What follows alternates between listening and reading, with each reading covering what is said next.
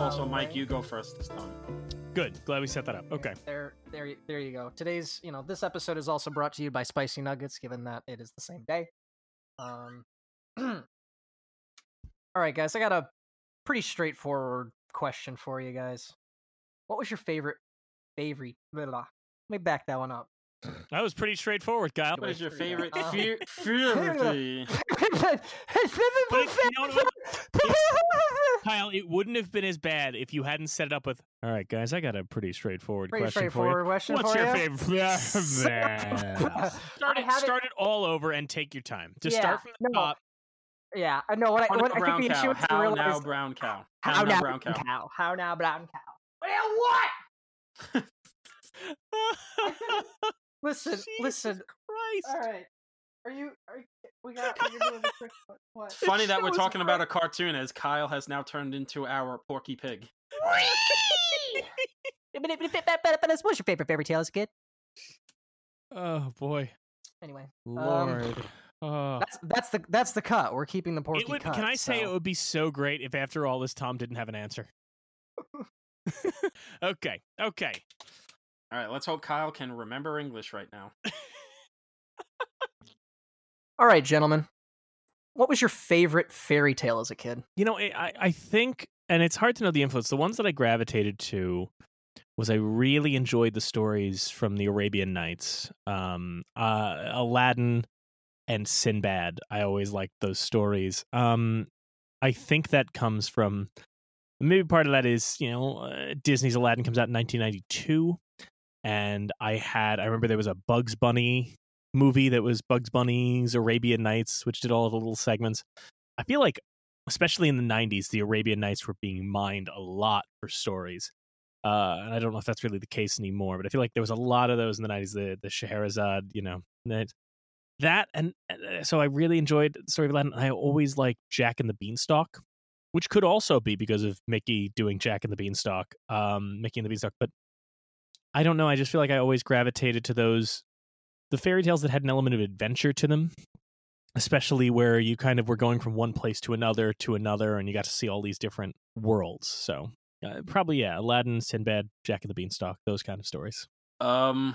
Okay, so you're genuinely not gonna believe this, but we there was no fairy tales in my home. We they just my fa- my parents just didn't like introduce that to us, so I just didn't I didn't grow up with fairy tales.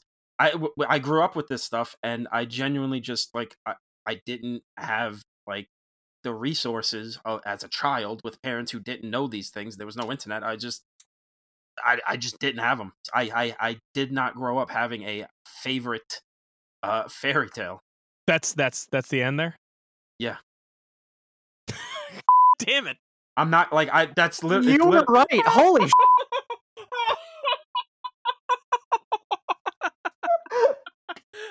sh- To be clear, to be clear, I'm not laughing at you, Tom. I, I honestly, I love the answer. I just love that at the beginning of this, it was Tom's not going to have an answer in the middle of this, and it's like, no, I had an answer. It was that I didn't have an answer because I don't have a favorite fairy.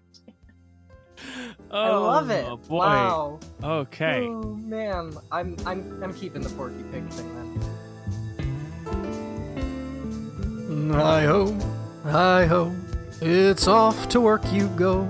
So let us help you get through that morning commute.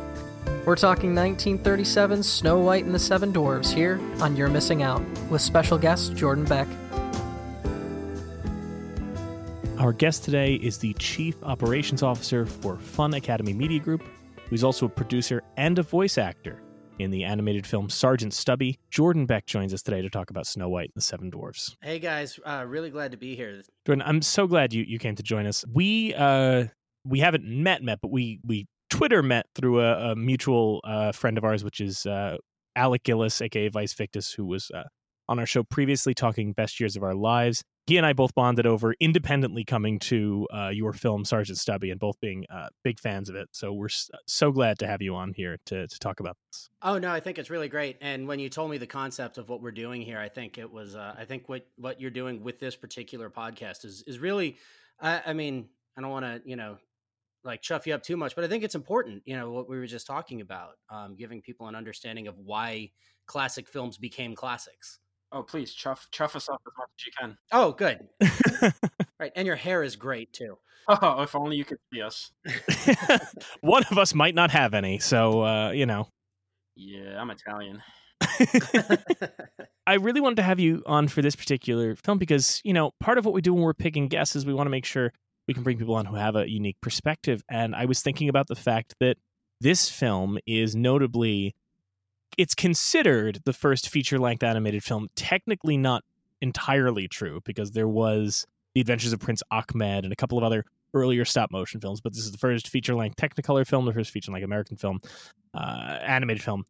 And when Walt Disney was doing that, of course, everybody was calling it Walt's Folly and the incredible difficulty of putting together uh, a feature length animated film without that kind of structure in place. And you, of course, know firsthand what that's like, having put together, you know, helped put together uh, a feature length animated film independently yourself. You know, that was you were you were a part of the team that put together uh, Sergeant Stubby. Could you talk a little bit before we get into Snow White about about your roles on on Sergeant Stubby? Uh, yeah, absolutely. So, for those who aren't familiar, um, Sergeant Stubby, uh, it's known in the U.S. as Sergeant Stubby, an American hero, and it's known in Canada and the UK and Ireland as um, Sergeant Stubby, an unlikely hero. Is the uh, 3D animated family film uh, based on the true story of the most decorated dog in American history. Um, one of the things we're we're proud of with this film, it is it is actually the first animated film of its kind ever to be based on a true story. Um, sure, you have your your Baltos and your Pocahontases in the back in, in, the past, but you know I hate to break it to our listeners, but uh, willow trees can't sing, um, and I'm still not sure what a blue corn moon is. So you know there there was a real person named Pocahontas, there was a real dog named Balto, but those were used as a jumping off point to tell um, uh, you know sort of standard fairy tale uh, we wanted to use the animation medium, and in particular the the CGI family animation medium, um, to tell a a true story and use it in a way that really it hadn't been uh, utilized for on such a large scale. Um, and that's going to come back into play when we get into talking about Snow White, because Walt Disney was trying to use the the nascent technology of animation to do something that hadn't been done before um, animation is an amazing uh, tool. Uh, it is not, as a lot of people will like to pigeonhole it, a genre. Animation is not a genre. Animation is a medium, and that medium can be used to tell stories in a million different genres. Uh, so Walt Disney tended to use it for fairy tale and fantasy. Uh, 70 years later, 80 years later, we looked at this uh, medium and realized well, it's been used for for fantasy and fairy tale for so long, but what if we used it to tell um, a, a, true story?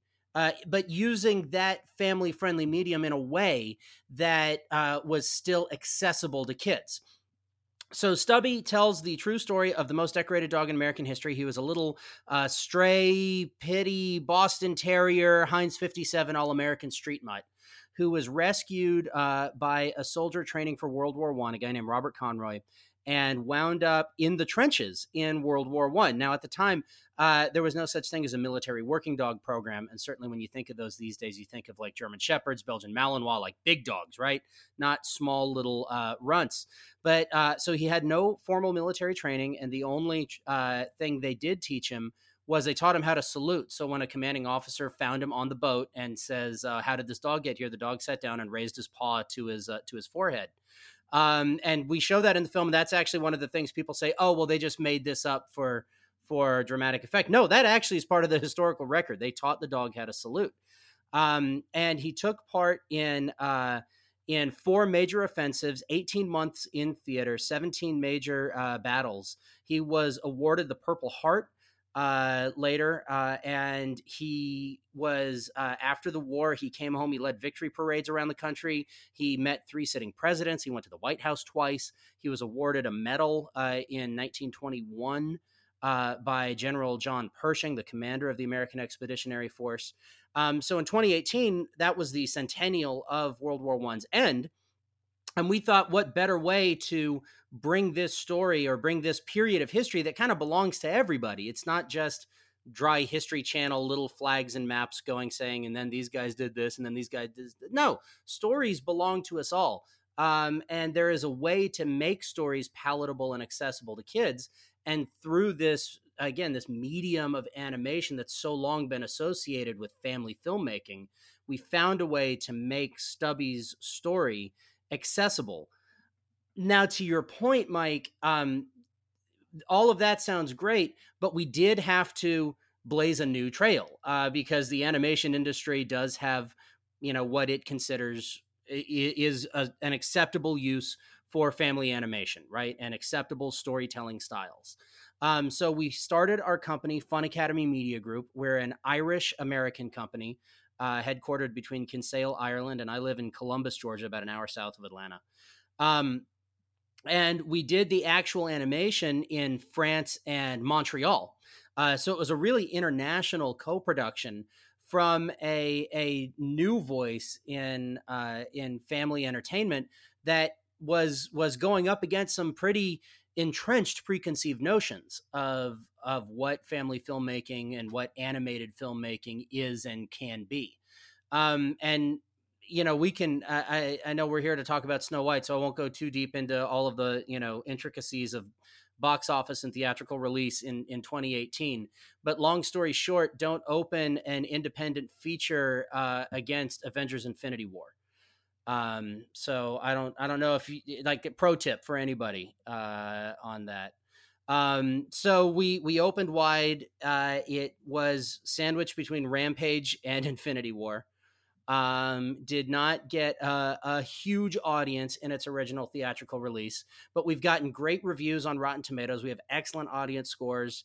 Um, it's available on HBO Max uh, and for for sale on Amazon. So people are still kind of finding this movie um, and realizing, hey, yeah, there's there's a, a, new company we've never heard of telling uh, telling a, a true story we may have heard of on a Reddit post uh, a couple years ago, um, and and doing you know fact based animation in a way that my kids are actually enjoying learning history. Um, it's actually been you know I, I hate to to sound like I'm like profiteering off of this, but one potentially positive outcome of uh, quarantine is you know when people found themselves unexpectedly homeschooling is looking for um, for different you know things to keep their kids engaged that had some some substance uh, to them. And so we found a lot of people, you know, finding us and going, "Oh wow, did you hear about this movie?" And I'm sitting here watching Twitter, going, "Yeah, I heard about it two years ago when I made it." Now, one little uh, before we get into Snow White, I just want to point out my favorite little fact about Sergeant Stubby production wise is that uh, what the some of the animators, right, Mikros Image was one of the companies that worked on it, right, in the animation. Yeah, they did the they did uh, all the CG. Yeah, and they did uh, they produced the last two uh, Asterix and Obelix films, which is based on the French comic books. Uh, what I love about that is that uh, most famous for playing uh, Obelix is Gerard, Gerard. Depardieu, yeah. who is also in your film because you have uh, you have Logan Lerman, uh, Helena Bonham Carter, Gerard Depardieu, and this fella named Jordan Beck are all voices in this film.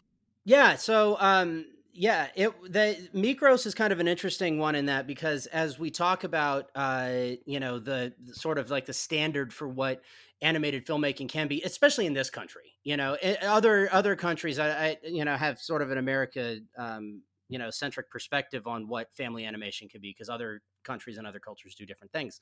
But Mikros has become a first choice service provider, so actually um, they do Asterix in uh, in France, and we did our storyboards in France, but then it got transported over to Montreal to do the CG work. Um, but right before us in the queue was DreamWorks' as Captain Underpants. Huh. Um, so if you look at the credits of Captain Underpants and Sergeant Stubby, it's almost identical because they rolled straight off of that. That was actually a big deal. Um, DreamWorks actually laid off a lot of folks in in LA uh, and then uh, started outsourcing with Captain Underpants because I realized, wow, the quality is really great, and we can, you know, get uh, tax incentives by doing the production in Montreal. So, um, so when the animators and there's actually a shortage of animators in Montreal because it's such an in-demand place. So you kind of, uh, as a producer, you have to pitch the crew um, on on them eh, volunteering basically to, to be part of your production and not going across the street to Cinesite or Real Effects or somewhere else. and jumping on another production. And routinely, we got people who, again, all over the world, very few Americans in the in the crew, um, who were really excited coming off of Captain Underpants to do something so different. Uh, and now I've kept up with a lot of those guys, and they're on uh, SpongeBob. Uh, the new Sponge uh, was it Sponge on the Run is the new one. Mhm. Um, that's a Mikros production. Uh, a lot of guys that I know who worked on Stubby have been on Scoob. They were on the Playmobil movie. Um, you know, some of them even like the VFX guys went over and did like Deadpool 2. Uh, so it's it's really interesting to see the the breadth and the type of work that that people who worked on Stubby have gotten before and since. And Stubby's just this really really strange outlier uh, in in all of their careers um, because there's never been anything like it before or since for them. Now we're going to dive into uh, Snow White, and to start that off, I am going to read the National Film Registry statement as to why they inducted it, and then we're going to get into our own reasons for why we think it matters. So the registry said, "A virtual watercolor painting come to life. The details in the Disney animation never fail to amaze. The kind and beautiful Snow White charms every creature in the kingdom except one, her jealous stepmother, the Queen." When the magic mirror proclaims Snow White the fairest one of all, she must flee into the forest, where she befriends the lovable seven dwarves. When the queen tricks Snow White with a magic apple, only a kiss from her true love can save her. So that's why the registry says uh, they inducted it. Now, Jordan, I will let you know about these. Uh, we never know what we're getting with the registry statements. Sometimes they're a full paragraph, sometimes they're just a plot synopsis. At least we got this opening line that says something more than just the story Right. but uh, you know, still not a lot. I, I, but it is one of those ones that it's a little rough. I mean, we've talked about this before with this show and kind of the dilemma we have. Uh, sometimes with these movies is you would think if you were going into this like, oh, Star Wars will be easy, but the crowd will be hard, and it, it sometimes is the opposite because movies like Snow White or Star Wars or The Wizard of Oz, like these films we grew up with, there's this instinct to kind of go, you know, well, why does it matter? Well, because it's it's Star Wars or it's Snow White. Like these are obvious. There is something about this that's so you know essential. So I, I'm I'm looking forward to us kind of digging into this and finding what works. Well, I think one one thing right off the bat there, um, you're right when you say that we grew up on these films. Mm. Um, we grew up on on Star Wars, and Star Wars to us means uh, goofy '70s hair and an original trilogy, and maybe even a Christmas special, right? Depending on how hip your your older siblings were. Um, but when it comes to something like Snow White, it's an ingrained part of American culture, and yet people yeah, i'm going to make a gross generalization uh, because we can do that these days. Um, this is for the internet so it's the land of gross generalizations. But people under the age of probably you know I, maybe even as as old as 30 may have never seen snow white. Um, they will have seen things that reference snow white. They will have maybe gone to disney world uh, or disneyland and ridden a ride based off of Snow White, but um, it's it you know the the older these movies get and the more things come along that that reference, but you know maybe surpass commercially um, these sort of uh, cornerstone uh, productions. The more you find that that even the the most well versed of audiences may have skipped that one. Um, you know they and and they can because they they get the idea you know, you were reading that National Archives thing, and that was it was inducted in '89, right? Mm-hmm. Yeah. So, so the audience ha- that was part of the induction there had all seen Snow White, um, and so they kind of glossed over because it's like, yeah, we've all seen Snow White, so here's the basic plot. But now, I mean, it, there are I, I would hazard a guess that the majority of Americans have not seen it um, at this point, even though they're familiar with the character uh, and they're familiar with uh, about that paragraph's worth of story, but they may have never actually seen the the movie itself.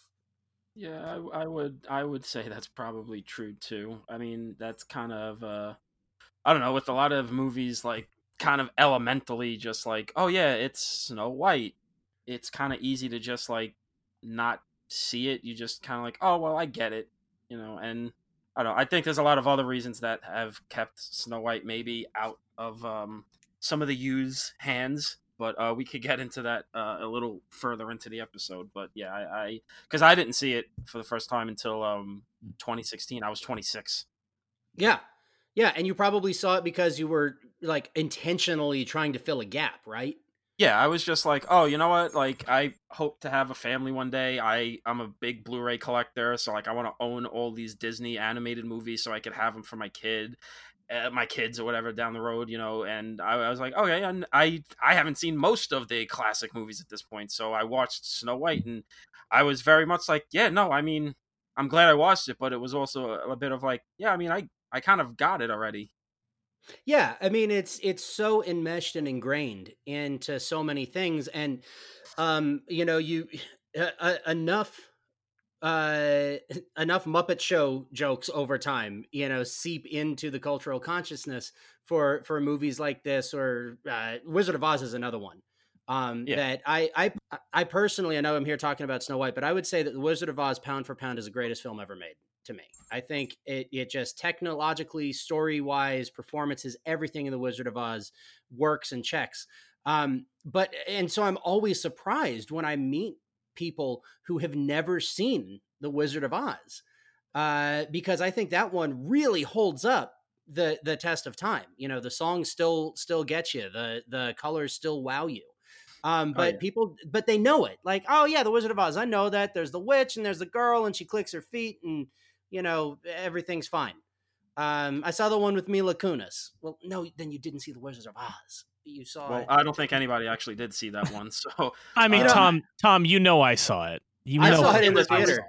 Well, you it was released by Disney. Of course, you see it. You it. yeah, hey, look, I, I saw it in the theater. It's a it's a movie I saw. It's a it's a good movie. It's, it's certainly the last thing Sam Raimi's made. Um, yeah, it's almost like it's it's not exactly the same one to one comparison because this movie's like really just not good, but it's almost that same sense of like after like a hundred years of cinema of all these movies inspired by this book, and then you see John Carter and you go, Oh, it it really is just every sci-fi thing I've seen since like Flash Gordon serials and then Star Wars and Star Trek and all these things, and you go, Oh, there's really nothing it's different, yeah. I know, because you could still watch Snow White and be impressed by it, but it's that sense of just cultural saturation of just, and I mean, not to really, you know, take this movie to task or anything, but there's really not much going on in the actual narrative of like Snow White for you to like be surprised when you watch it.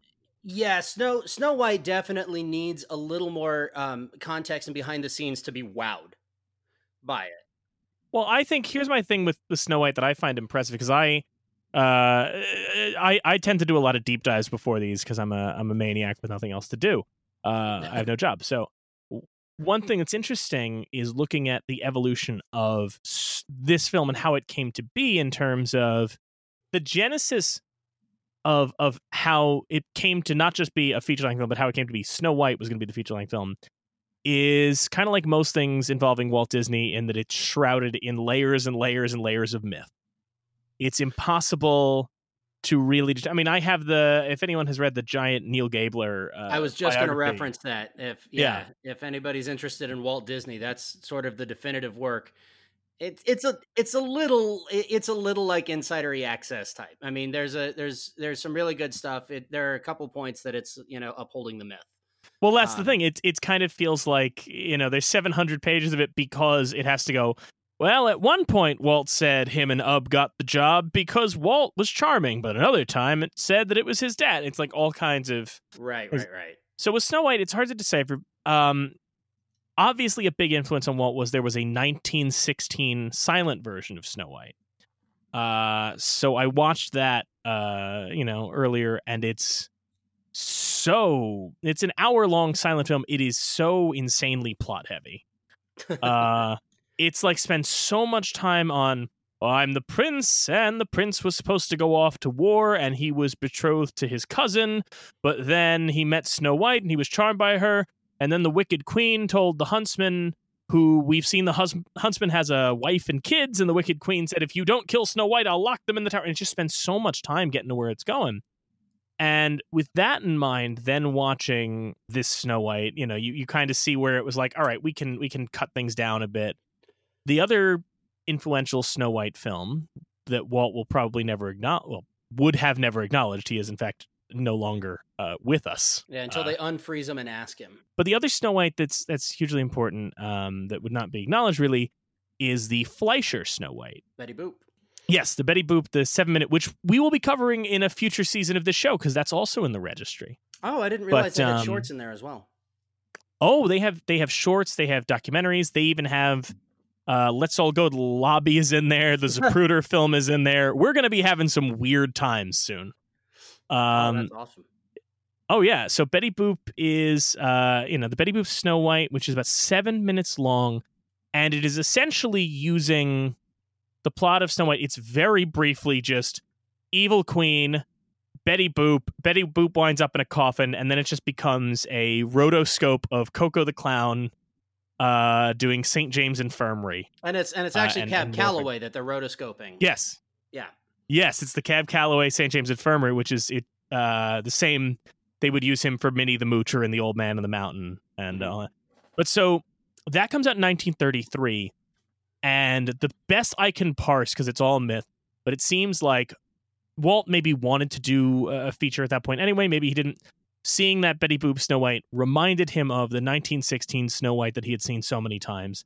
And that was like the decision of we're going to do it. We're going to make a feature because at this point shorts were not making a profit as much anymore. You know, the the animated shorts were costing more and more and they were bringing in less and less. So it's the same way that Charlie Chaplin recognized I have to step away from doing the shorts and start making features. Uh, Walt kind of recognized the same thing and ended up bringing in uh, Grim Natwick, who was one of the early designers of Betty Boop, to design Snow White. So if you look uh, at the early designs for Snow White, and they even have it in the special features on Disney Plus, so anyone can see these. The early designs for Snow White have the tiny lips and the big eyes, and are more curvaceous and look much, much more like Betty Boop. But uh, Walt did not appreciate how raunchy she was, and so asked them to go for a more, uh, a less provocative look because, well, that's Walt Disney. He was a complicated man. Yeah, Uh, well, and it's a it's a less provocative look, and also one of the things that's really interesting in the character design, even though there was very little rotoscoping that was allowed into Snow White, um, they uh, the the three you know primary human characters, if you will, um, all have that that very telltale uh, rotoscope look to Yes. them, right? That very, um, I mean, they the Snow White. Prince Charming and the Evil Queen look like dancing cab Calloway rotoscope. They look like uh, you know later rotoscope Cinderella uh, with this no nose thing Mhm. that was that was apparently all the vogue. And I mean, you even start seeing it in like Bakshi films later. You know, rotoscoping just has this foreshortening problem with with human facial features, um, and you see that still in in Snow White, even though they tried to do as much actual animation versus rotoscoping as possible. But then it, it really comes alive when you deal with the fantastic characters, like when you get to the dwarves and when the evil queen goes uh, goes witch. Um, the the character design is so much stronger and bolder, um, and the animation is so much more.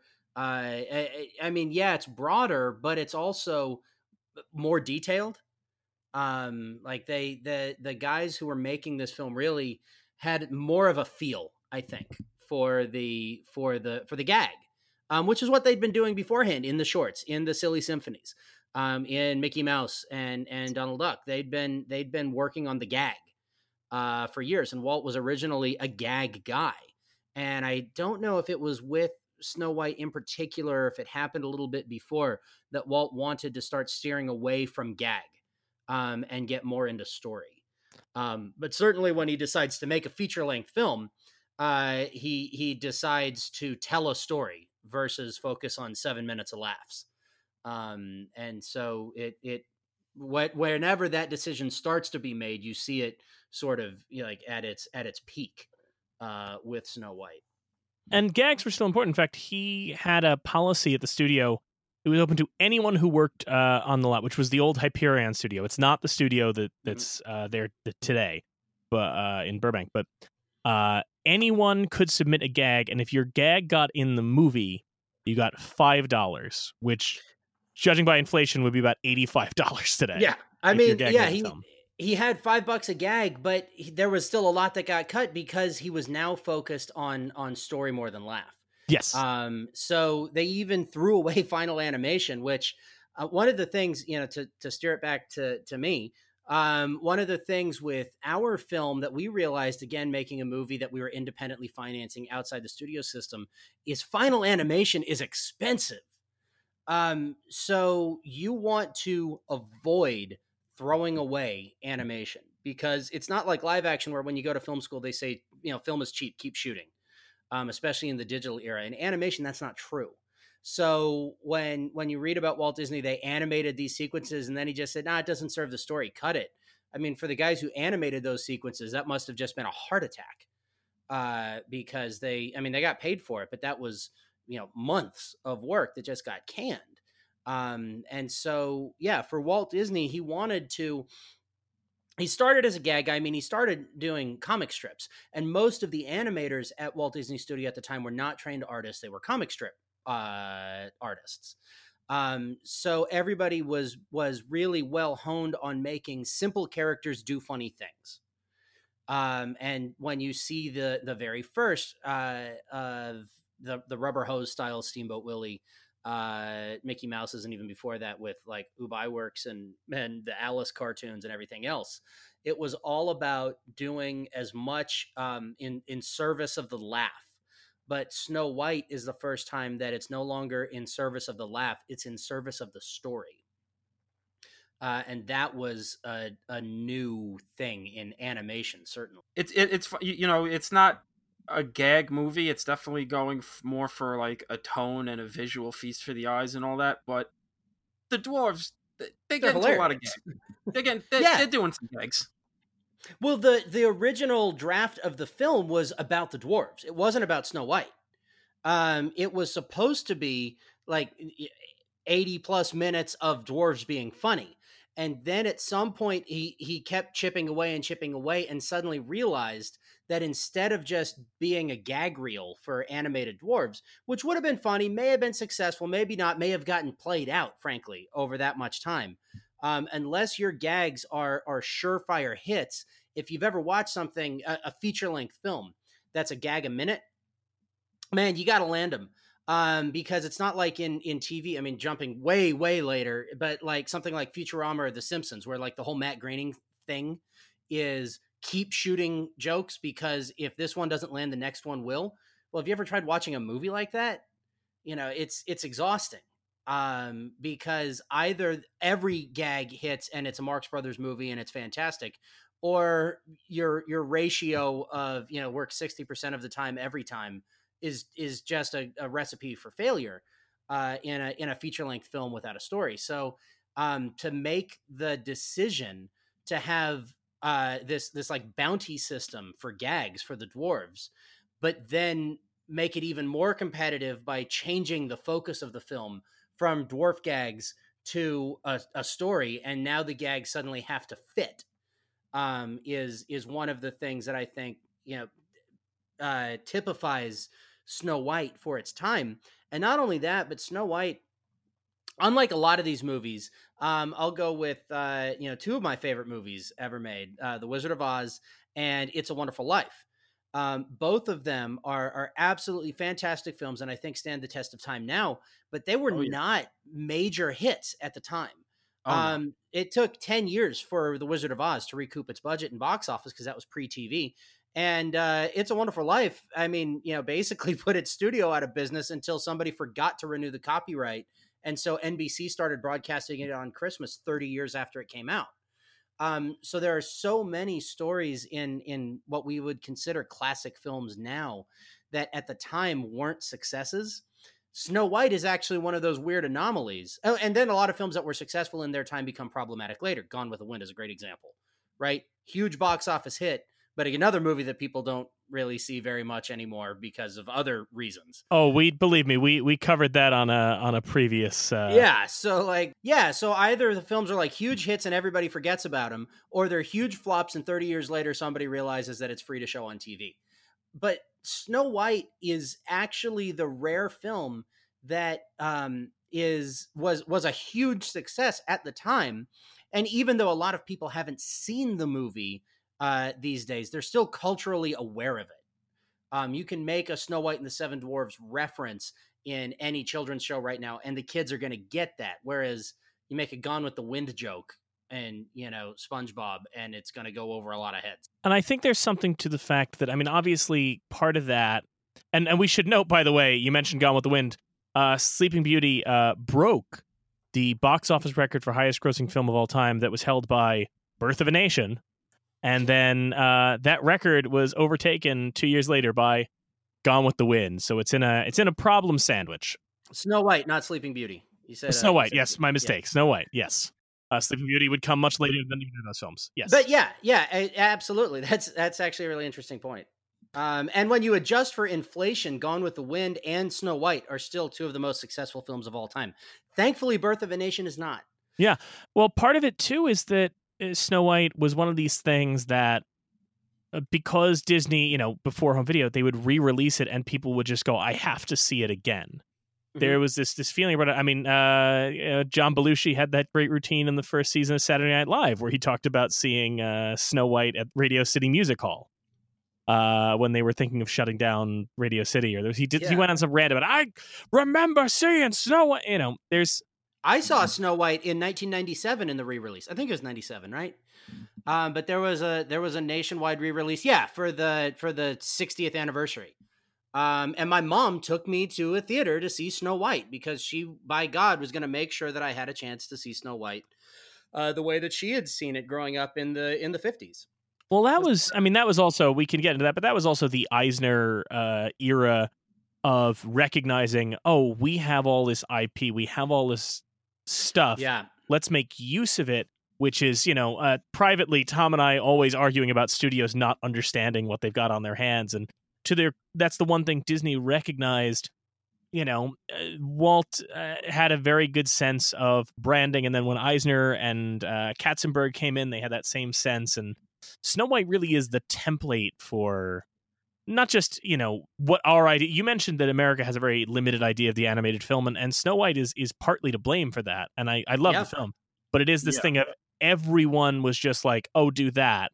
In fact, two years later, Fleischer, in an attempt to catch up with Disney, uh, because they were like Disney's main rival. We always think of it as Disney and, and Looney Tunes, but it's yeah, really but that's Fleischer way was- later. yeah. Fleischer was giving them a run for their money. Fleischer were the ones using the multiplane camera initially. Um, Iwerks was too, but Fleischer was using the multiplane camera for Yeah, Popeye but the Up Sailor was gone by the time Snow White came out. Like, oh, he was doing. I mean, he was doing Yeah. his own stuff. Oh yeah, yeah. Up, yeah. had, Ub was doing his own stuff with multiplane. Then um, Fleischer starts doing the multiplane with with um, Sinbad the Sailor, uh, Popeye the Sailor meets Sinbad the Sailor, but they were using a horizontal multiplane camera.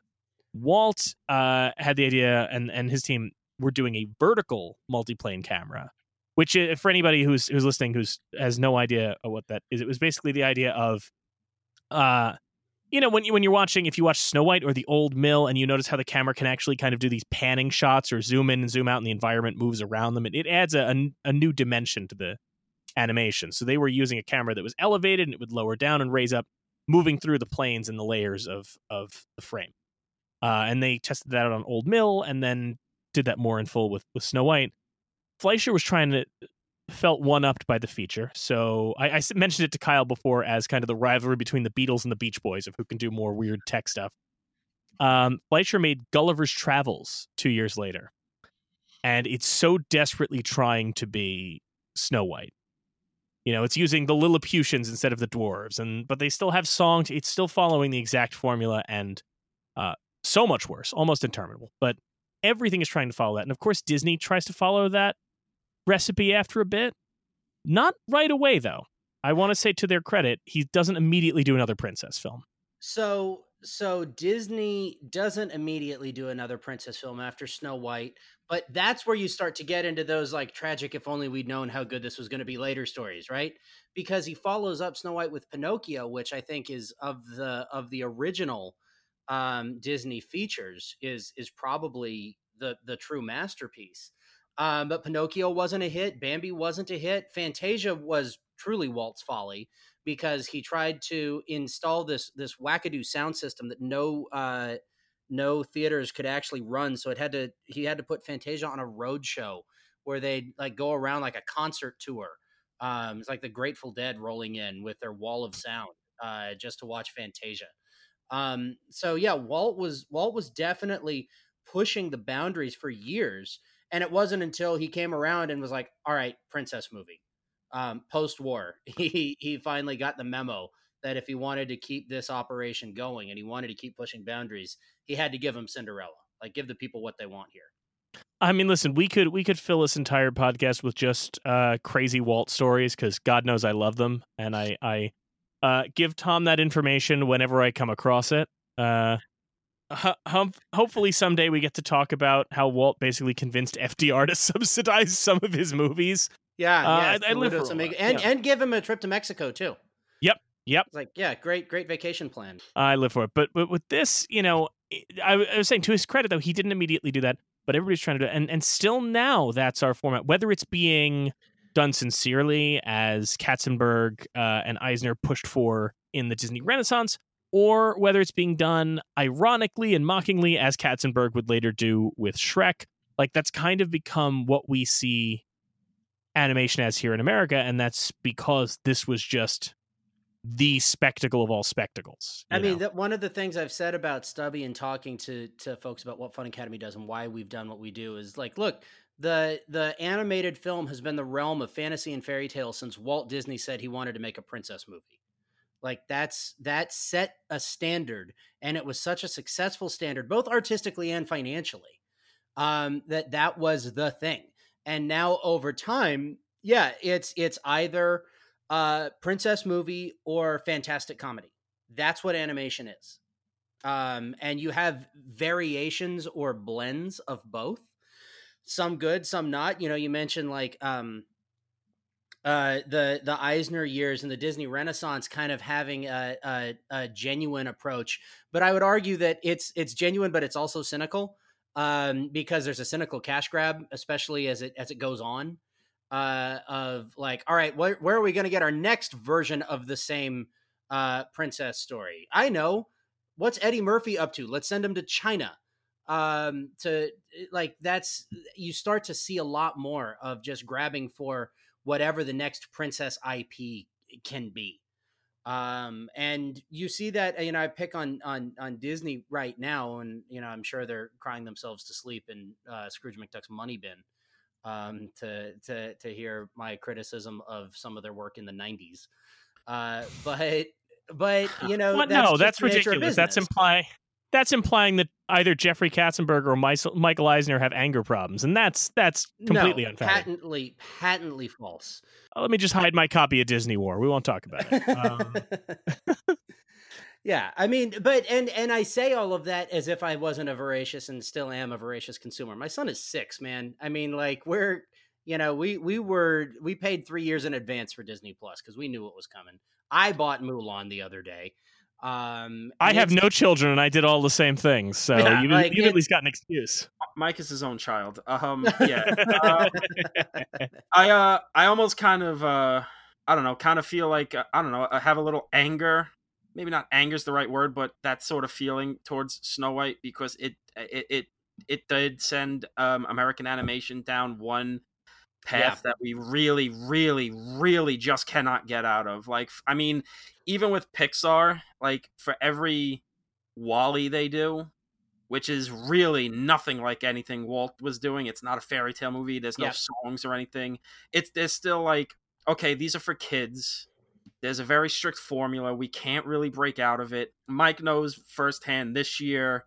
I I ran through every uh Hayao Miyazaki movie and I'm slowly working through the other Ghibli movies and it makes me really really sad that we can't get movies like that in America of like we like you could still aim yeah. a movie at a child but you could also tackle deeper things, break a formula a bit because I mean, this is a guy who went from My Neighbor Totoro to Kiki's Delivery Service to Porco Rosso and then then does Princess Mononoke Spirited Away, which is like I could I couldn't even possibly fathom an American child watching that movie without like having a tantrum.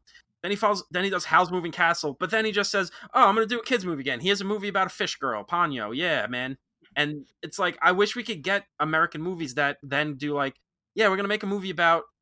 I mean, you kind of did it, but like a movie about a world a World War II fighter pilot um, engineer I mean, you guys made a World War One movie about a dog. Like it's a real story. Uh, it it's as much as I do respect the movie and it's a visual feast. It is just one of those things of like, man, I really do wish Pinocchio or Fantasia didn't send Walt having to like retreat to his safety blanket. Yeah, I mean, one of the things, and you get this in the Neal Gabler book, but one of the things about Walt Disney that, and uh, yeah, he's a complicated guy, right? And I'm, I don't want to turn this into like a Walt, uh, a Walt Disney apologism tour. Um, but I, you know, a lot of people have a lot of feelings on Walt Disney uh, these days, and a lot of them are predicated mostly on things that happened later in his life. Um, after the strike, which he blamed on communism, uh, and after all of the decisions he made that were so ardently anti-communist that it wound up having him like side with other people uh, who were also anti-communist, but also anti a lot of other things. Um, but Walt, as a young man, was what you would call a disruptor today. Um, and and Snow White, for as very conservative as it feels now, was a, was a disruptive film at the time. It wasn't an outsider film. You know, I mean, like Walt Disney was never Ralph Bakshi. Um, but it was certainly something as as Mike was saying, it was called Walt's Folly when it was coming out. He was doing something that everybody's like, well, that's that's not only impossible, but it's also stupid. Uh, and he he nailed it and showed people that you could use this technology in a certain way. But of course, the the business of entertainment being what it is, sort of forced him, as you were saying, Tom, to to kind of retreat into a um, all right, play the hits again. Well, it's even funny too because you see it after he dies too. And i mean the infamous like dark period before oh yeah you're talking about when like don bluth was running stuff. Yeah and yeah, i mean you got you got stuff like the, the black cauldron and they do they're like actually kind of trying to like do other things and it's just they just keep face planting. And there's a you know there's an argument to be made well well those things they were making weren't good or not the best they could have done but eh, there's still this sad sense of like man, they're trying, and it's just the people just do not want anything outside of the little structure they have. I'll I'll let Kyle decide whether or not he wants to bleep this, but the Fox and the Hound is up. I mean, like that is that is some rough stuff for for uh, uh, what you would consider now. Um, and it was some rough stuff for what Disney considered because after the Fox and the Hound, a couple years later, Don Bluth was out and Michael Eisner uh, was brought in to to commercialize the IP. I mean, the Black Cauldron's some crazy heavy metal nonsense of just like, yeah, man, it really like, is. Like I watched that this year. Uh, well, I guess maybe in December with Disney Plus, but I watched it. and I was like, yeah, this movie's great. This, I mean, it's just, it's not the greatest thing in the world, but like, this is some, this is heavy metal. This is like really well animated. I'm digging the hell out of this. It's, but like there's a part of me that's also kind of like, all right, well, those failures at least led them to making, you know, the great Great Mouse Detective, and I do. I grew up in the '90s, so I have more of an affinity towards Aladdin and The Lion King, but it, it's it's still just like, ugh, like they were always trying, and then every time they try, it's just no, and we're kind of. I mean, seeing that again of them just very, very, very strictly sticking to a formula, even if it's not the best thing in the world to do. One of the things that was interesting to me about Disney in 2012 is Disney put out one of my favorite Disney animated films they've ever made, um, and that's Wreck It Ralph. Mm-hmm. Uh, Wreck It oh, yeah. Ralph is so brilliantly meta. So, I mean, it's got like the South Park member berries all over it, but in a really fun and engaging way. My son loves games. That's that's something that he's really interested in. And Wreck It Ralph has been his favorite movie since he was born. Um, there's just something about that storytelling style. I mean, you know, a guy from Futurama helped Helmet, so there's certainly different layers. But I couldn't help but feel when I saw that movie when it first came out in 2012, this feels like a Pixar movie. And Yeah. if you remember, that's the same year that Pixar made a princess movie, Brave. Yep. Which I, Patrick Doyle, who did the music for Brave, actually did the music for Stubby. And I love Patrick and I love his music and I like Brave. But I couldn't help Yeah. but feel that the studios got inverted. That that, Pixar movie and and Brave should have been a Disney movie. Well, I mean, because Pixar went on a real kind of rough run, while Disney's animation was really hitting a big kind of strong stride for a bit there. For you know, Ralph, Frozen, Moana, all you know, they, Yeah. they they were doing these things while Pixar was like, "All right, uh, you guys want to see Mike and Sully in college? I guess I don't know." hey, I like that movie more than Old School. I'm just throwing it out there. Hey, I listen, think I kind of I, I dig the movie just because you can never go wrong having Billy Crystal and John Goodman just interacting, even if it's a cartoon. I'm still waiting for that uh, Disney Plus show. Come on, guys, we need content. yeah, exactly. You're running out. We're running out. I mean, Mandalorian's going to only be eight episodes. You can't keep us on the hook forever You- with eight episodes. You have my 30 Mulan dollars. Let's go. They don't have mine. I'm gonna I'm gonna sneak into Mike's house late at night and just watch it and just be like, "Ooh, this is mediocre." Yeah, you're gonna sneak into his house and go, "Well, that was a movie I saw." This Well, was. that was a movie that Mike spent money on and I uh, didn't. I, I mean, I yeah, I, I actually did like it, but Mulan, the animated film, is not one of my favorite.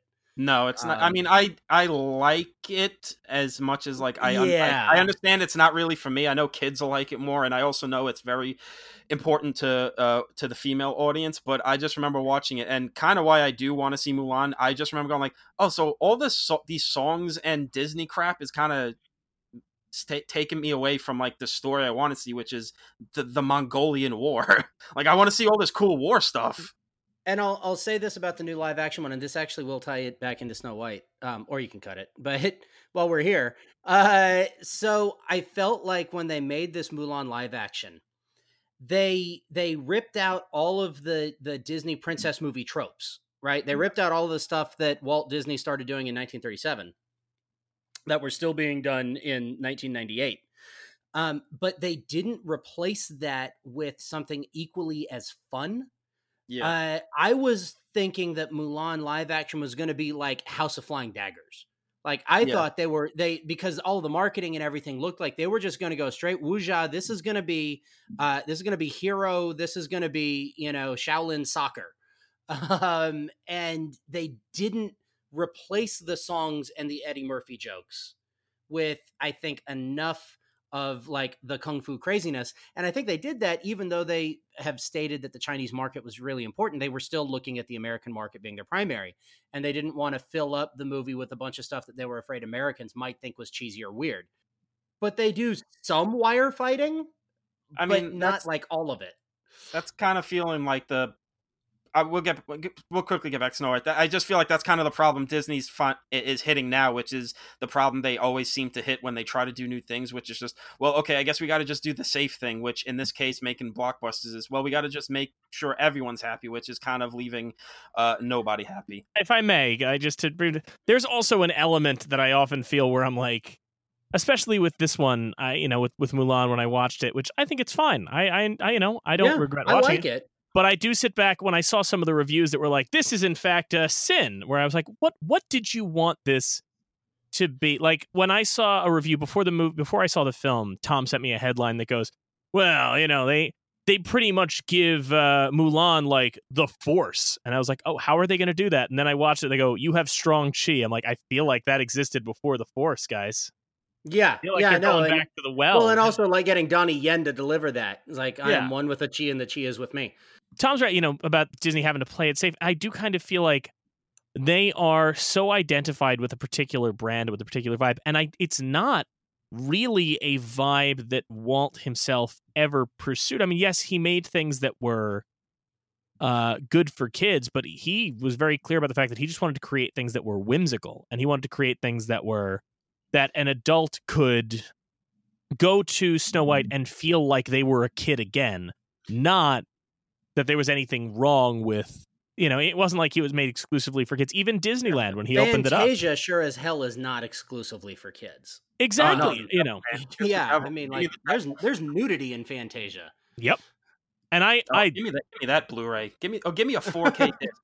Give me a 4K disc of that. Uh, like I said, heavy metal Disney. Just keep giving me some stuff I can paint on the side of a That's- van. And that's like- from that's a code movie. That's a code era movie, but centaurs, I guess, weren't covered by the Hays Code. well, and even I, with Fantasia, um, we're doing Fantasia next season. But you know, I, I, Tom and I went to see that in theaters. He had never seen it before. Um, because it was kind of this thing. Tom mentioned he was starting to watch Snow White because he was thinking like, "Hey, I want to know these Disney films." And of course, he mentions that to me, and I have the entire, you know, I'm I'm I'm deep diving through all this stuff. So I'm like, "Here, take, take all still this," have the you know. do you still have the white clamshell VHSs somewhere? Oh yeah, of course I do. Okay, good. You've never seen this house. this house looks like the freaking warehouse at the end of Indiana Jones, but for Top nerd men. nonsense. Yeah, top men. I've met the top man that runs that house, and he is psychotic for merchandise. I oh believe me I you know my if I had to pick the most obscure piece of of Disney merchandise in this house it's got to be either my Nutcracker in the Four Realms full size Nutcracker or my Hot Toys Tonto. Uh, it's gonna be one of the two. Obscure, wi- that Nutcracker in the Four Realms was Wow. obscure as it was in theaters. Oh God, I Oh, saw that boy. opening weekend. They're being inspected by top men. Oh boy, top men. Mickey Mouse has now gotten so large he is floating over the city of South Park, raining fire down upon the citizens. But I, I with with Snow White, there's something about the fact that he really did something remarkable. I think about Snow White to me is less what he was trying to do with Snow White is less make a film for children as when uh when you look at La Belle et la Bête, the French uh Beauty and the Beast that would eventually inspire the American one. Are you Which talking was- about the Jean Cocteau? Uh, yes, the Cocteau. Yeah. Yes, which it opens with this whole title card that's just like I want to make you feel I want to use the power of cinema to make you feel that sense of wonder that you haven't felt since you were a child.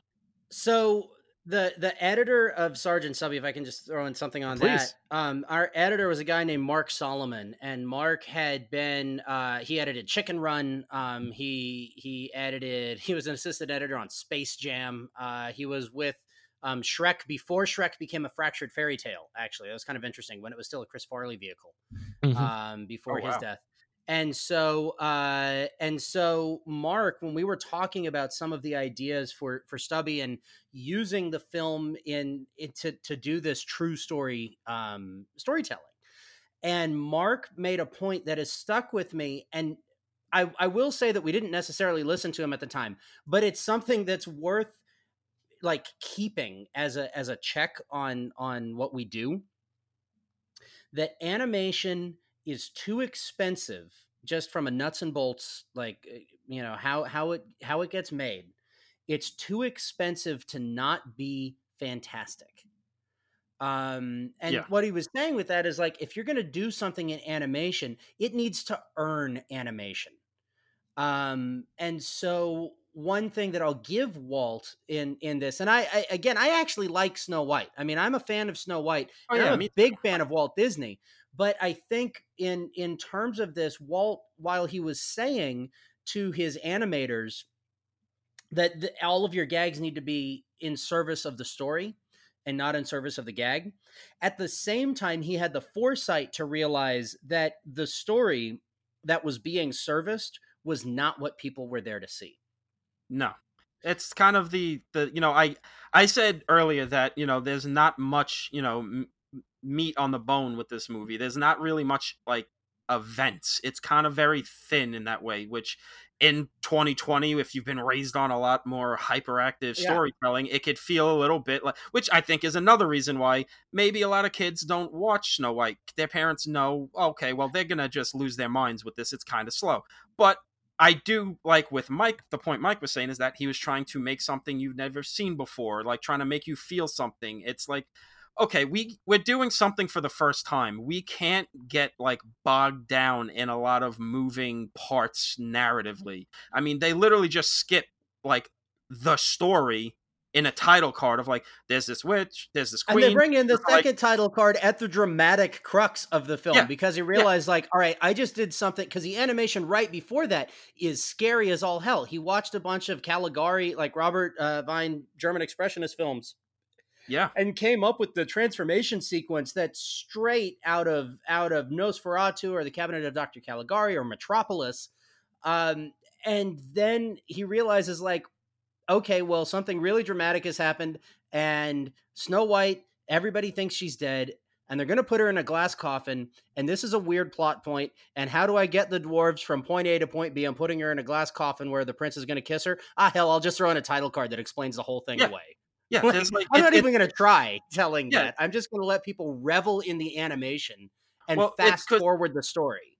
Yeah, because it's they're really it's it's like you when you watch the movie like I watched it uh, this week for it. It's like okay, this her like the dwarves coming in and like seeing the house has been cleaned up. That's like a 20 25 minute sequence of just like slowly like oh look at this what's going on who's this who's here it's like they don't get to the queen like oh snow white's the fairest of them all i'm going to turn into a witch and make an apple until like there's 20 minutes left in the movie and Yeah.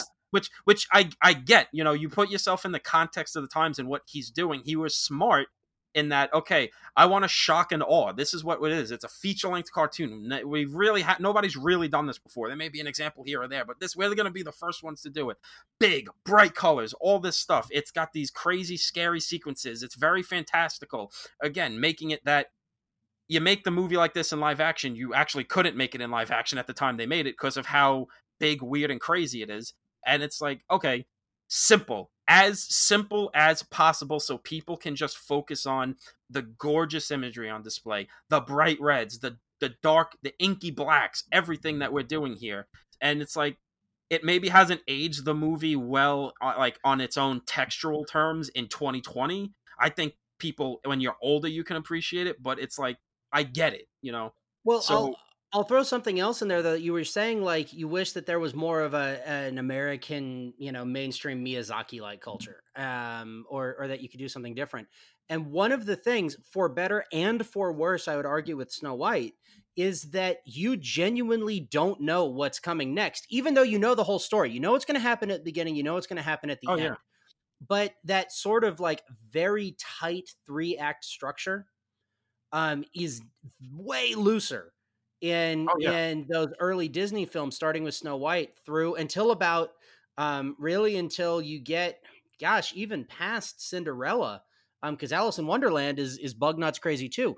But like they don't fall into formulaic storytelling um, at Disney for a for a long time because he was focusing on the on the visual impact and the oomph that he could Yeah. deliver and the emotional impact that he could get. And so the decision to like not introduce the main crux of the story until there's 20 minutes left and fast forward with a title card uh, at at the very end of the movie, no one would do that now.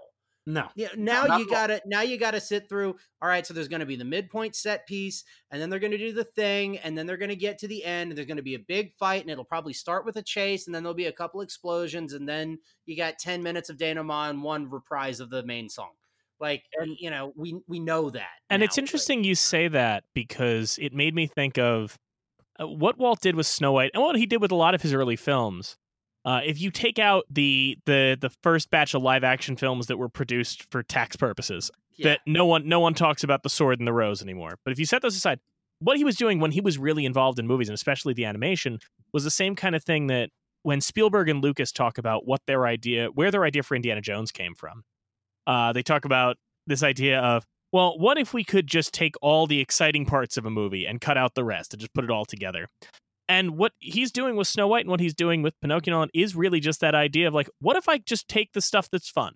What if I just take the stuff that I want to see in the movie? What if I just do that? What if I just take the moments that stuck out to me from the 1916 Snow White or all these? You're right, Jordan. You mentioned him watching the German Expressionist films. Uh, the witch transformation was based on Jekyll and Hyde. The man was a huge uh, I mean, cinephile. You know, that that sequence when she runs through the forest is straight up just horror movie stuff. I mean, there's no Yeah. doubt in my mind Sam Raimi had that in mind when he was making uh, the first Evil Dead. and and even on that, one of my favorite things to note uh, is, and I'm you know I, I'm talking to you guys, but I'll say this to the audience. Um, that in Italy during Mussolini's reign, uh, any movies that were deemed scary were banned. Right? They were just forbidden. Uh, anything disturbing. And when Mussolini's reign ended and the fascist reign ended, the first s- disturbing film that was allowed to be played was Snow White. Yeah. And so an entire generation of these giallo filmmakers who grew up under Mussolini, guys like Mario Bava, guys like Dario Argento, um, uh, Fulci, I'm assuming is of that same era.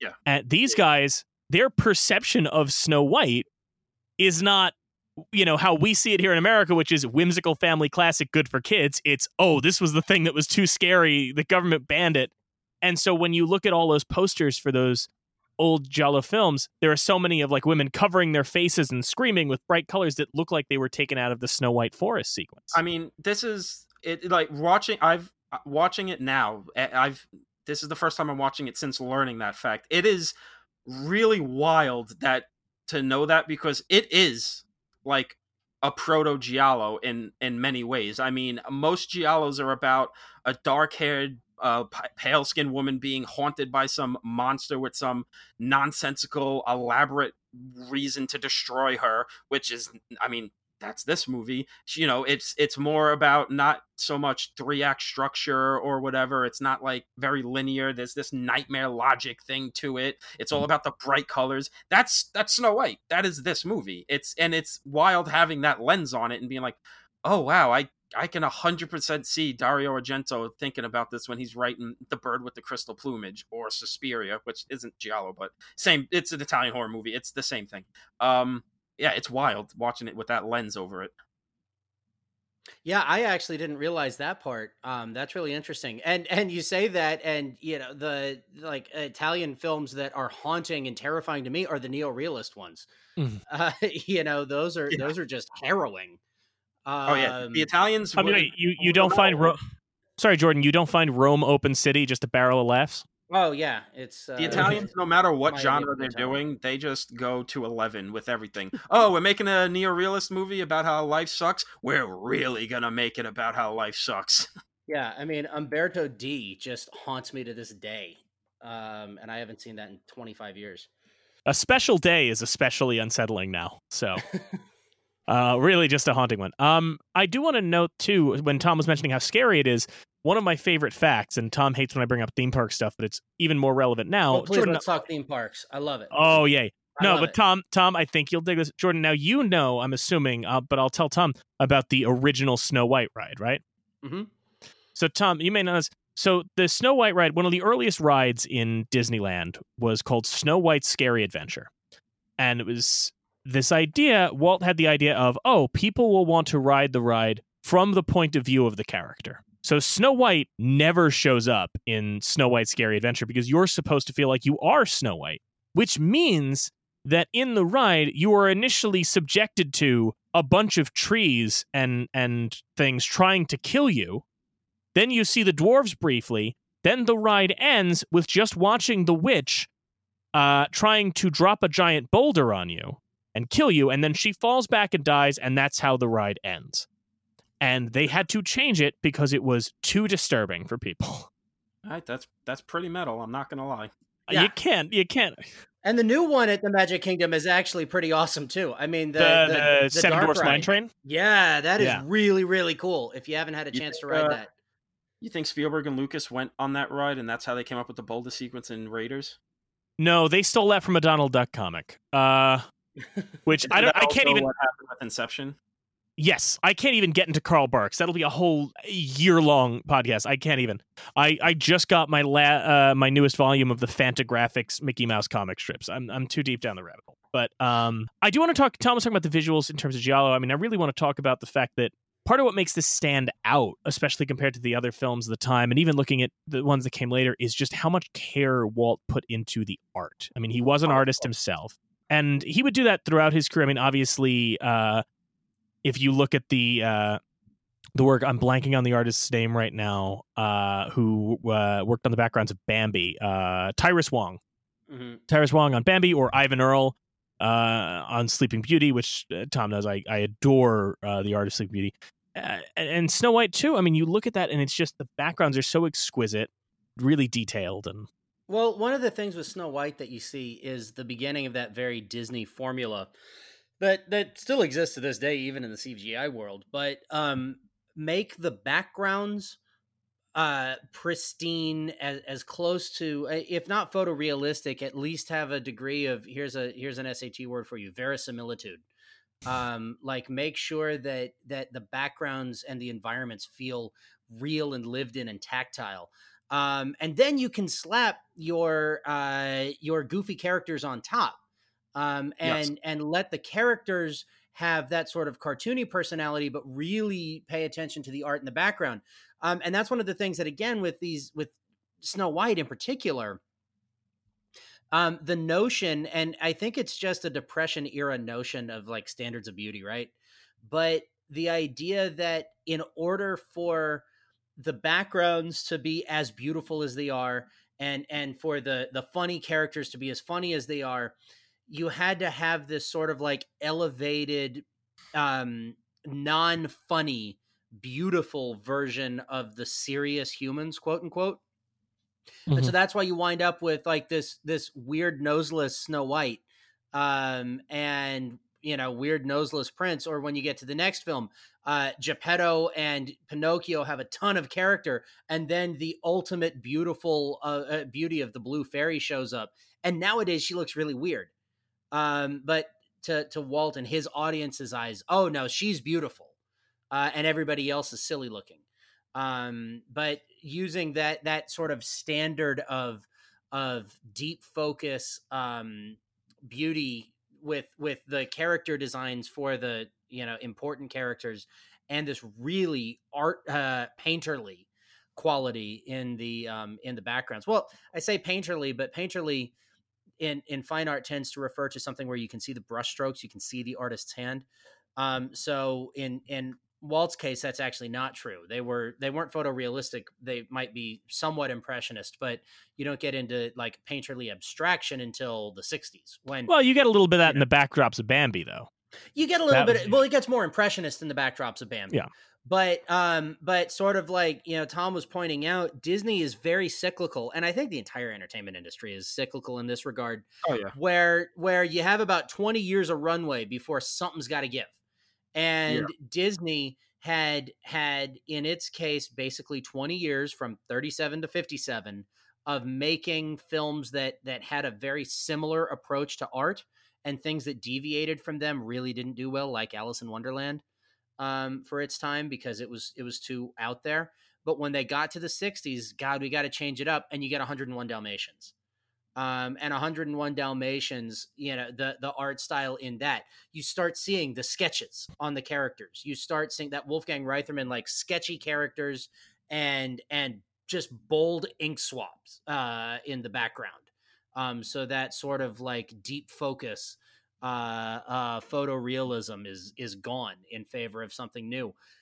But then they still manage to integrate it in what I think is, you know, sort of like if the the greatest of that first generation is Pinocchio, the Jungle Book, um, where they're doing uh, they're doing deep focus in in the Jungle Book, and they're doing painterly leaves and, and backgrounds, and they're also doing very sketchbook quality uh, uh, characters and things on top of it. It's really really an, an interesting um, blend of art styles and a blend of of narrative styles because that's another movie where I genuinely don't know where it's going to go next. And, Uh, and it's funny you mentioned the sketch style because that's one of those ones that I feel like eh, the the sketch style weirdly creeps in just as Walt is uh, on his as way he's out. out, yeah. And then it gets so bad to the point where, um, and I love the way it looks so sketchy and scratchy in 101 Dalmatians, but then you skip a couple years ahead to The Rescuers and it's almost unwatchable. it's too much. It's Yeah. so much. and and that's where like you you had okay we need we need something new we need something different and so you get 101 dalmatians you get sword in the stone um you get uh you get the jungle book which was also the last animated film that was in production um at the time of his death. And after the jungle book you get robin hood which i have very fond memories of. I love it. Again my son is six. He loves it. But it it definitely has quality control problems um, when you when you separate the nostalgia and the the joy of Peter Ustinov's voiceover in that. and then yeah, you get into the rescuers and everything and into the 80s when Don Bluth came in, they tried something different, but it just wasn't clicking. Um, and so, you know, the the Eisner Disney Renaissance comes in after that and takes them back to uh, I, I was reading something in preparation for this that the last film to use a multiplane camera was um, The Little Mermaid. Oh my god! Oh, Jordan, oh, you stole, my Jordan, god! Jordan, you stole Jordan, you stole my ending. You stole my ending. Were you so excited to have a Little Mermaid fact handy? I will I, now. Now I don't know if Kyle will keep this or not. Uh, literally at the end of each episode, what we do is after you know our guests leave, Tom and I pick a different film to go in the registry. And my entire argument for Little Mermaid, like I was telling Kyle beforehand, is well, actually, it's interesting. It was the last film to use the multiplane camera, and it represents. And I was like so proud of myself that I was like, this is going to be such an interesting point. And All right, scrap it, scrap it. But I'm going to tell you this. No, keep it in. Keep it in. We need Uh, to keep Mike humble. give it in and double it. No, right. um, so so uh, uh, let me just ask you this you know I'll, I'll be the interviewer now um, what's the first movie you guys remember seeing in the theater Um, for me, it was the re-release in the '90s of Oliver and Company. Uh, for me, it was Pocahontas. I vividly remember that because I remember that we were sitting in the theater and it got about uh, five minutes in before the film burned out on the projector and we had to move to a different theater, which is a thing that no child today will understand. i had that happen to me three times on the matrix Well, Tom had Wow. that happen. If if we can dip away from Snow White, Tom, please tell Okay. your story of your film burnout because it's the best film burnout So story. me and my friends went to the midnight screening of Machete, and oh wow it was like the third shifting into the third act. Jessica Alba gets on a car and she's giving this big speech. Blah blah blah. We gotta go fight the bad guys. And as she's giving, like she finishes her speech, and she's like, "Rah!" You know, arms in the air. Yeah. It burns out, and we think because me and my friends were like, "Oh, movie yeah yeah, we were the only like 10 people in Nassau County that apparently saw Grindhouse based on the box office receipts. We were like, oh, this is part of the joke. We started laughing, like, oh, yeah, this is great. 10 minutes go by. We go, okay, something's wrong here. And 10 minutes after that, the manager comes out. It's like, okay, guys, uh, sorry, but the film bit burnt up. Uh, we can't finish it tonight. Uh, come get your free passes and see it whenever. So uh, I still haven't seen the third act of Machete. Uh, he kills a lot of people um, Get outta yeah machete kills Get out of So- here. So I've had uh, three film burnouts. Two of them were on The Matrix, and one of them was on the Nicolas Cage movie Snake Eyes. But um, on the on the Matrix, my dad and I tried to see this movie three times. Well, the first two times, and and the first time there was a burnout, and the second time there was a burnout, and the third time there was a head wrap. And the projectionist comes downstairs holding the lens in his hand, and uh, and so the manager uh, gave us passes to go see whatever we wanted, and we went. Uh, the Mummy was just about to start, um, and so my dad and I go in to see the Mummy, and the whole. I don't know if you guys remember the Mummy, but the whole Oh, yeah. is in subtitles apparently. Yep. Oh, God. And I say apparently because that theater had the uh, the aperture too wide, and so the subtitles were on the floor. And uh, eventually, the manager came in and like twisted a button, and it was fine. But that was 1999. I never knew what they said at the beginning of the Mummy until earlier this year. I've, I've gone 20 years not knowing what that what that was about. Well, you see, this is the experience we need to preserve the this pure theatrical experience of everyone making a mistake and ruining your night. Yeah.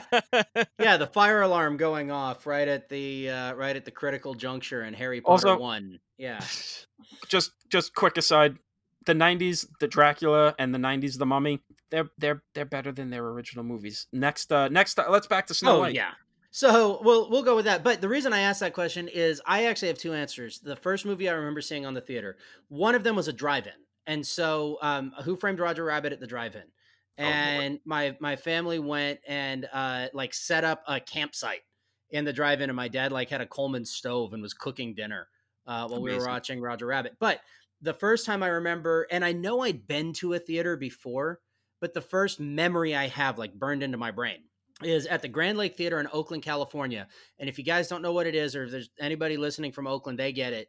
But it's a, one of the old school movie palaces. It's a 1920s movie palace with the lights that's still there. And on Saturdays in the main theater, um, there's a Wurlitzer that comes up from the floor. Oh, and so they'll have like the organist before the movie and everything um and i remember the beginning shot of uh of the little mermaid um and that when that ship passes by and that just blew my mind in in a way that nothing else has you know before or since because i was i was four and that just completely wrapped like movies can do that um you know, and then later I realized that I'd seen Who Framed Roger Rabbit and went, "Oh my god, movies can do that." Uh, but when you're a kid, you don't realize the the complexity of animating live action and uh, and hand drawn hybrid. We talked about that on our we talked about that very feeling uh, at the opening of our Star Wars episode. That idea of just like if you love movies, it's because you went to the movies, and it's exactly what you said, uh, which is you went to the movies, saw something, went, "Oh my god." They can do that, and then you've been chasing that high ever since. Like that's And- what we love movies for. And, but but I'll say this too, like for as much as the Little Mermaid just blows me away, and the music is still so good in that, and the the animation is just brilliant and beautiful. But like we've been talking about with Snow White, when you actually parse down the story, there's not a lot there. No, I mean, she because it was it was the same. It served the same purpose in a way, which is to kind of go Right. like it's it's let's- getting us yeah. to and we'll but it's funny because we talk about animation and it's like yeah the whole point was to get us through the musical numbers and the the plot be damned and it works but then you say the same thing about an action movie and it's like that movie sucked because they were only just trying to get us to the next car chase Well, see, that's what you think. I, we we grow we are we're from Brooklyn where there's a lot of hip genre folks, and they'll basically tell you, "Who needs a story? Look at how many cars blew up." So you know it goes both ways. yeah I, and and then there's like the oh no well everybody else hates the a team i'm gonna love it um and and incidentally i do love the liam neeson a team Yes. We all You we all have one. Such a We great all- movie A team was great. Oh, I Copley was movie. amazing. Yeah, uh, the the line "overkill" is underrated. I have used that so much in everything I do since that movie That came movie- out. I, I that movie should have had like four sequels by now. I'm very disappointed in Hollywood and the country in general, but uh, that's uh, been a that's been a constant disappointment for everyone the last four years. Yeah, we've we have completely failed the world. Uh, we have failed in our role as a world leader because we haven't greenlit more sequels to the A That Team. is that is the, That's- that was the first sign that's America was hitting its downswing. Yeah, that's it. We're Uh the, the end of the empire right there. I I would like to point out that anybody tuning into a podcast about the National Film Registry is not expecting A Team Not the conversation. Team, Not and just- not only that, I'm putting that up. Like that's my you. You want a movie in the National Film Registry? What says America more than the A Team? and not just the National Film Registry. The episode about Snow White. Snow White. episode about Snow White turns into an A Team fanboy off. I, Yeah. I I really appreciate this, and I'll just say this, Jordan. I really appreciate it because you know we didn't know what we were getting into having you come on, and I was kind of like saying to the guys, like, let's just make sure he might not be prepared for how you know off uh, off topic we can get and and into weird. And nope, you're right there with us. Oh no, really that's what it. the This joy been- of this yeah. is. I mean, that's I can actually send you some stuff that we haven't really shared on social media, but I'll, you know, I'll, I'll uh, you're welcome to share them.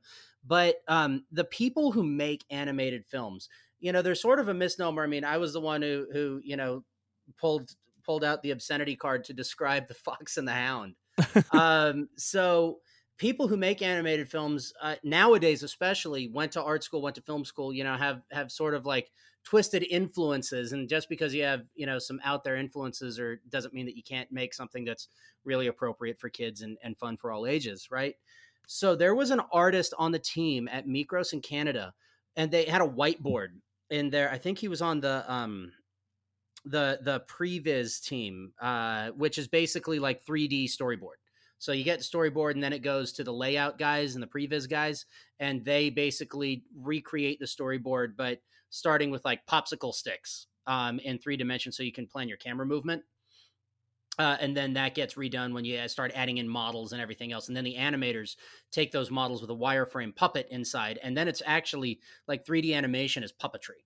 Um, they even refer to it themselves as as being puppeteers or doing puppet animation. Um, but anyway, so I think he was on the on the layout team, which is not somebody who draws.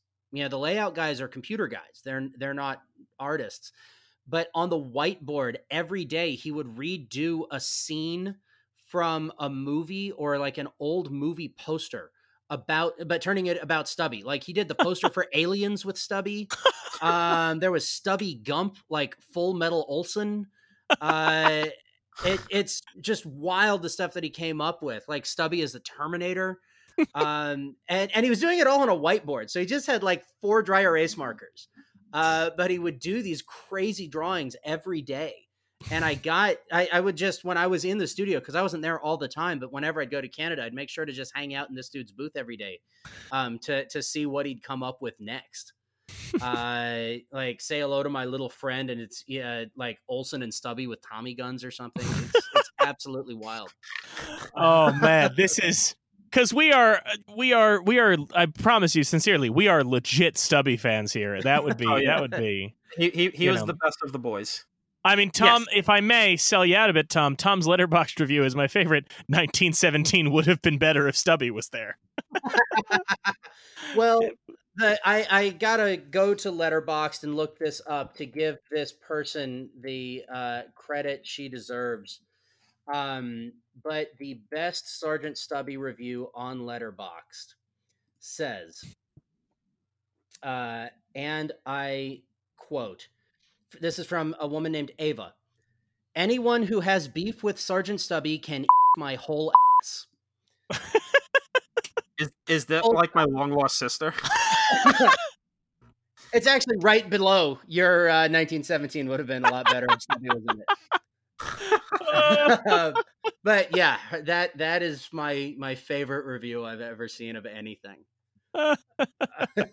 oh man, no. So that's great. Uh, I want to touch on one more Snow White thing while we're yeah, here. Uh, while we're know, while we're well, here, let's talk just about uh, Snow White. before we transition to something else it's just uh you know we're talking about the animation and all that you know Yeah. um uh, mike is mike's known me a long time he knows my feeling on this that um just because you're the first doesn't mean that you know i necessarily think you're the best or you should get like forever credit or anything but like snow white's like kind of the first to do it and like it it deserves all the credit in the world because it still looks great like it didn't just Yeah. have it didn't like to go have a f- half measures with this thing like it look it at the time must have been mind-blowing and even today you look at it and go okay this like looks good. This wasn't just a thing of like oh hey we're gonna do this thing and you got like a limited budget and like not much time so just throw it on the screen. This is like And- no this is art. This is real art and we haven't we haven't said anything about this really, but also the music is good. that's what I was about Like, to touch on. That was my next really, note. Yeah. was- is legit good. I mean, the silly song is a hilarious song. Um, Well, Whistle everyone While You still Work is a great yeah. thing. Everyone Yeah. still knows that. Like uh, like we said, even if you've never seen Snow White, you know, whistle while you work. Yeah, I mean, Doo-doo-doo-doo-doo-doo-doo. Hi Ho's a banger. So like, Hi ho slaps. yeah, Hi Ho slaps. This is fire. Can I- So I I I truly love. My favorite thing is how much Tom and I both were like, we are not going to curse on this episode. And Jordan, the amount of times we're going to have to bleep you is delightful to me. truly delightful. But uh, to the music, the the one thing I will say about Snow White is it does suffer from the thing that any movie from the 20s or 30s has, which is any woman has the voice of I'm wishing for the one, and every man has one song. That's it. Those are the two tones that you Yeah, were allowed I- to have then. Well, and was- that that goes into like their their weird noseless thing too. Yeah. like, there's a, there's a standard for beauty, and there's a standard for like propriety in in songs, and this is what leading men and women look like. I, I you know off the track again, but contemporary. My son has become obsessed with the Marx Brothers, and I feel so proud by this. But but every like Snow White sounds like Margaret Dumont.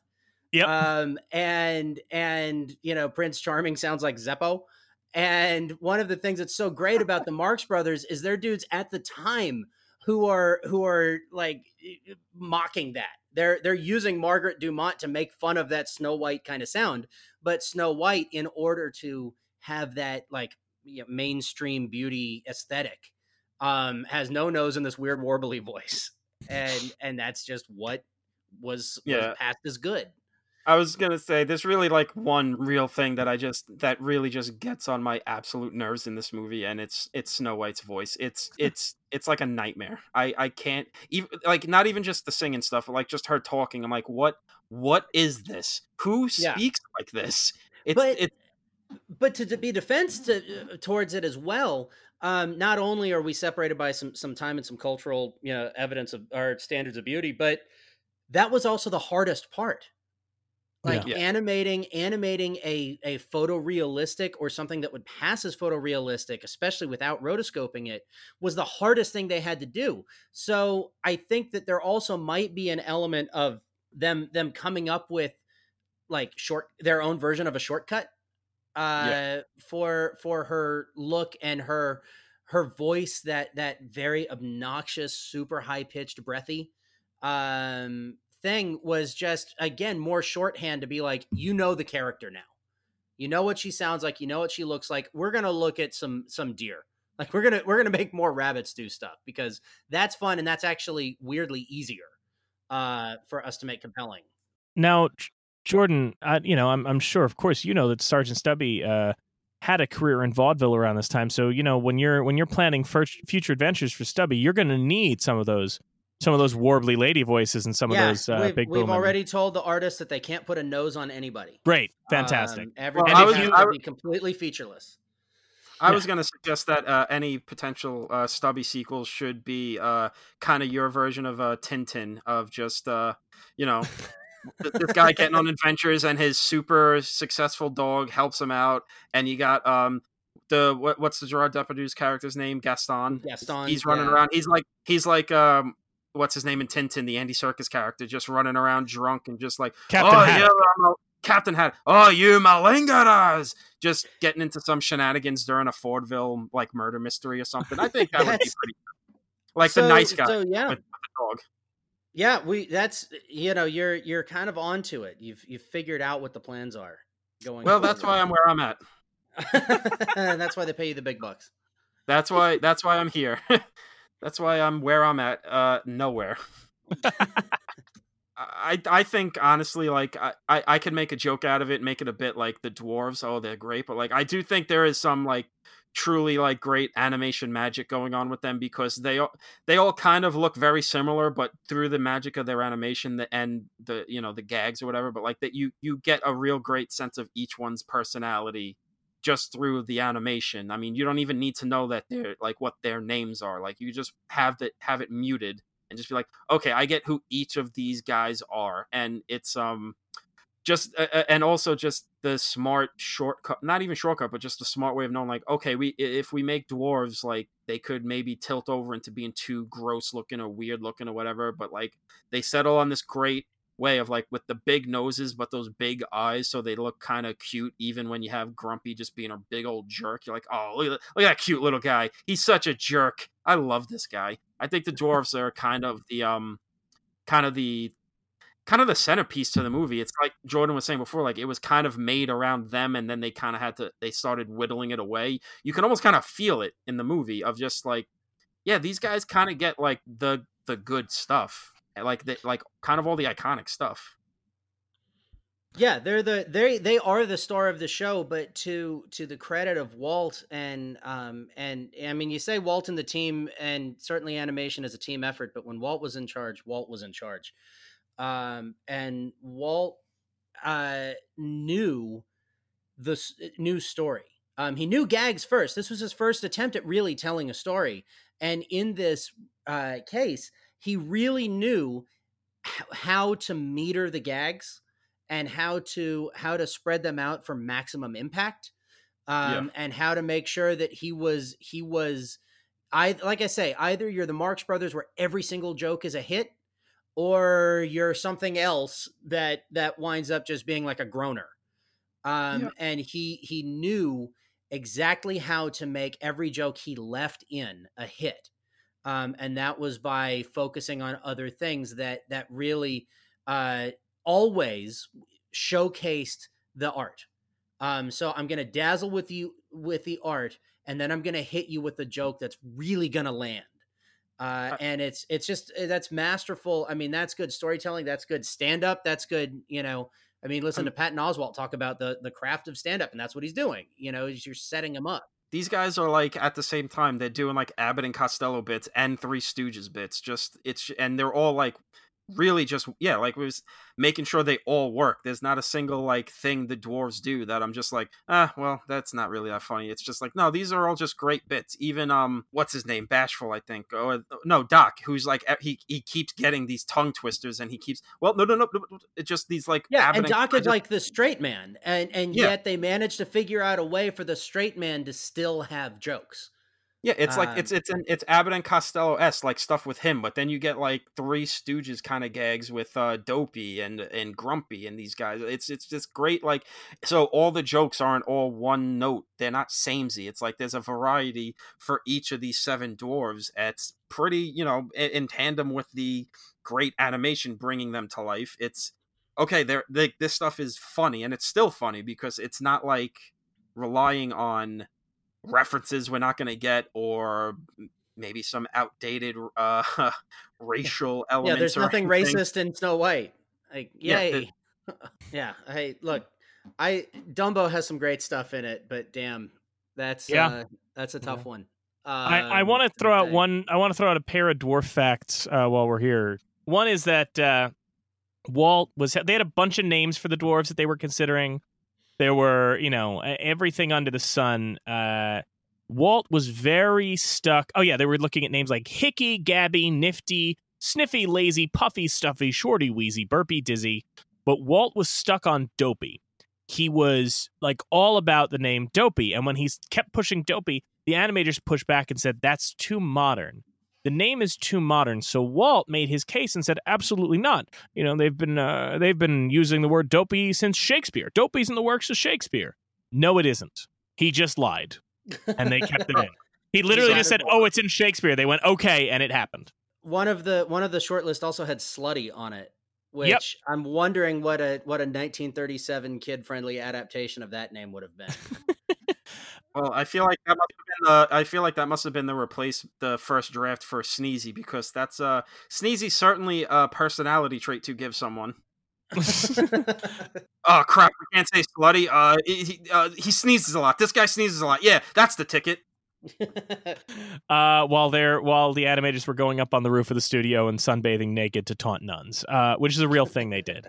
God bless them. Uh, also, um, the dwarves, uh, like Walt, are uh, anti-union because uh, if you watch the way they work, yep. Uh, it's very much not a union job. I mean, they could all just they could be taking breaks, going at one at a time. You know, they don't all have to be working at once. This is very anti-union stuff, and I got to say, it's uh, pretty damaging for the kids. That's another good reason why some good Americans today should not be showing it to their children.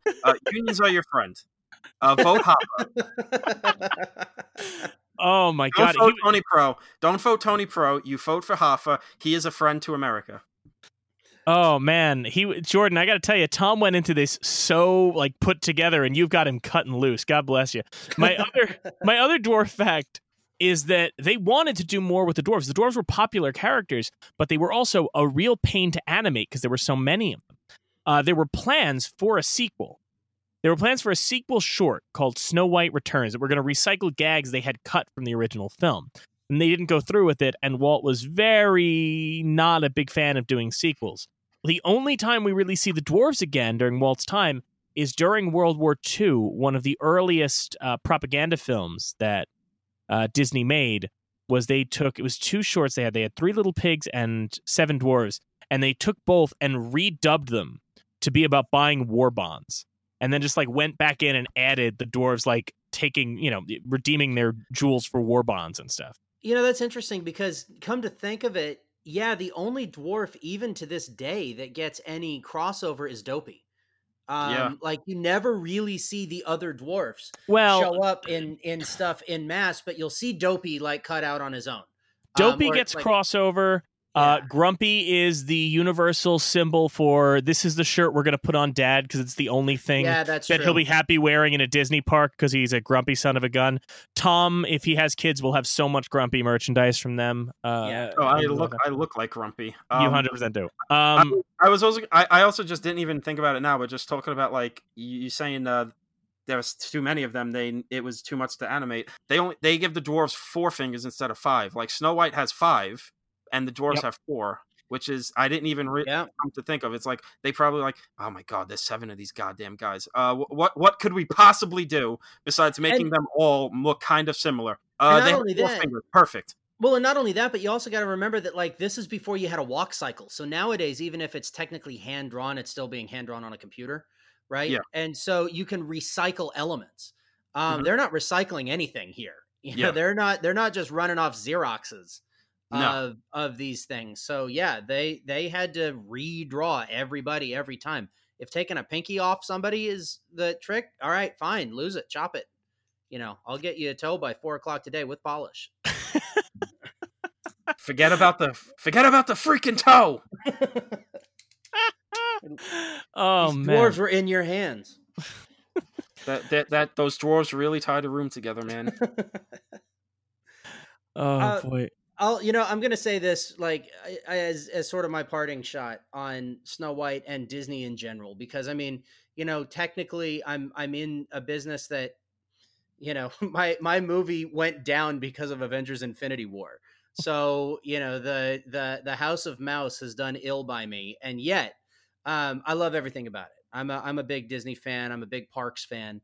Um, you know, my son's room has a, a graphic border of all of the incarnations of Mickey Mouse from 1927 to 2010.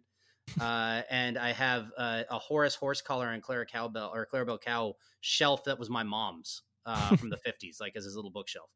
Um, but one thing about Snow White, and it's kind of like uh, something that we've been sort of repeating over again, but that it's it's a film and a demo reel. And sometimes people make demo reels that suck as movies, right? Yeah. And sometimes you make a movie that's really great, but doesn't really wow anybody. But this movie is one of those rare examples, especially for a first out of the gate, that they were able to make a demo reel that that still uh, that still passes um, the sniff test. And like to to contemporize that, you know, Disney over times has done things that'll make your jaw drop and things that are really lasting and really fun um, when you're a kid and when you're an adult. And I think probably the the best Disney animated classic in in total would be The Lion King. Um, from the from the animation to the storytelling to the songs to all of the stuff. I think The Lion King really really hits checks all the boxes. But a lot of people were um, really really down on the the I guess you call it a live action remake last year. I mean, the whole thing is 100% CGI.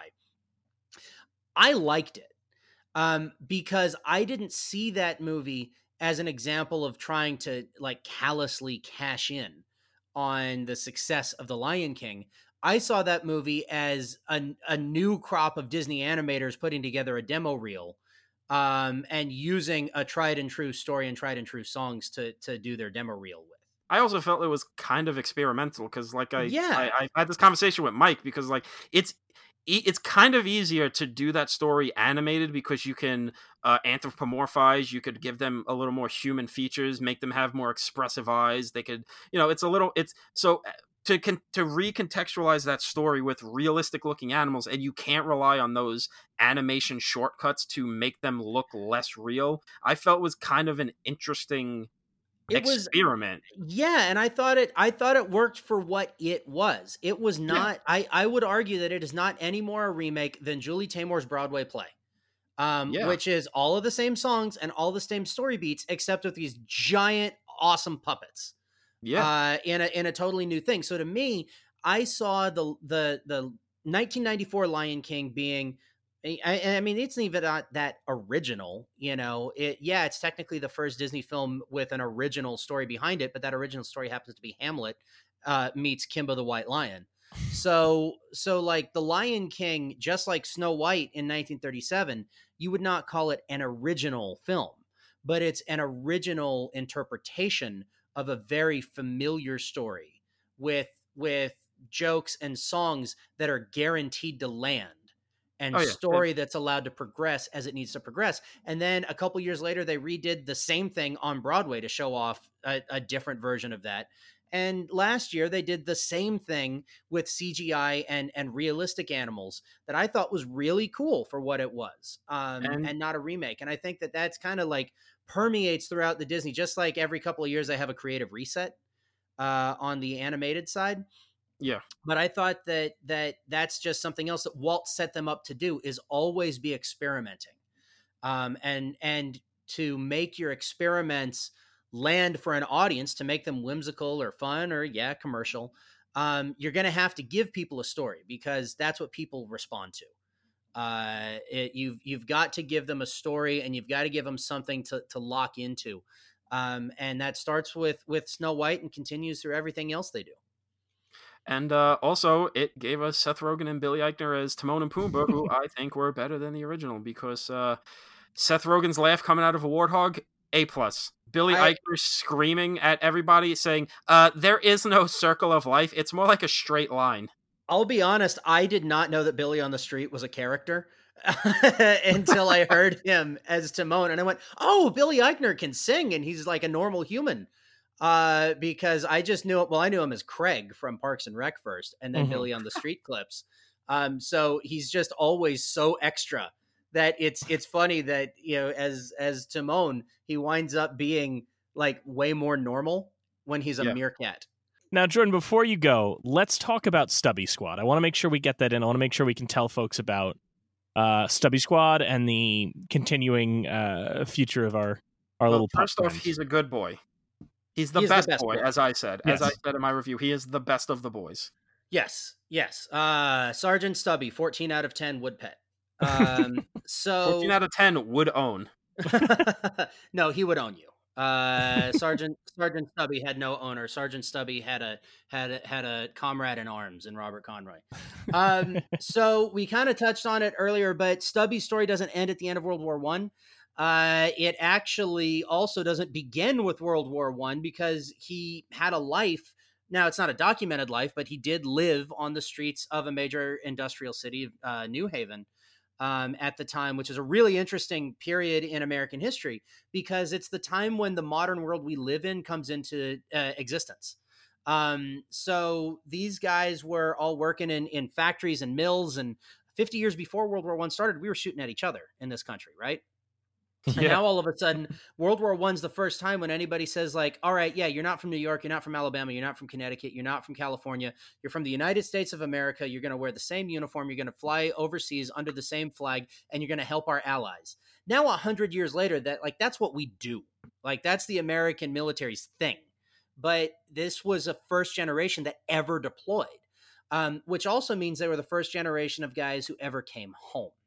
And within a year after the majority of the American Expeditionary Force returning home, uh, there were more cars than horses on the road. You couldn't buy a beer, and women could vote.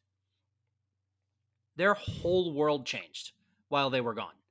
Um, so what we're using again through this like dog's eye view of history with Sergeant Stubby is looking at as he came home, the first thing he and Conroy did was uh, become vaudeville stars. Um, Stubby went on a vaudeville circuit in a uh, and around New Haven. At the same time, it was a it was owned by a guy named Sylvester Poli, and Poli was the largest um, theater owner on the East Coast. But he had like regionals, like his his big theaters were in New Haven and like Scranton, uh, and and Buffalo. He didn't have any in the in the the bigger cities. Um, but uh, was also introducing like cartoons uh, as as part of his act. And uh, I don't know if you guys are aware, but who the first uh, recurring character animated franchise was. You know, here's your trivia question. Char- animated character franchise. So you're not talking Winsor McCay, Gertie. No, the I'm not talking right? Gertie No. the dinosaur. That was 14. But the first recurring Yeah. character appeared in 19, and it was Felix the cat. Yep. Yep. Um, and so the idea of Stubby performing on vaudeville and having an animated dog watching a 2D Felix the cat rubber hose style. Um, you know, there's a lot of stuff that we can play with both historically and introduce the, this period that a lot of people don't really think about. You know, like there was a period in time when women couldn't vote in this country. Again, the kids who have never grown up seeing uh, The Wizard of Oz don't know that, um, or, or not seeing Snow White or any of this other stuff. You know, like this this generational gap. Um, you know, don't don't realize that. So seeing uh, using Stubby as a catalyst for this period in history. And then after the war, or after after his vaudeville career, uh, Conroy became an early agent of the Bureau of Investigation, the precursor to the FBI during Prohibition. He actually set up field offices around the country when the FBI were fighting the the gangsters during Prohibition. Um, so there's like the Untouchables, starring Stubby, uh, coming down the pike. Um, he also invented the halftime show. Uh, so when they were at Georgetown, he would go out and perform tricks during football games and at pep rallies, and he's actually the first ever credited halftime performer.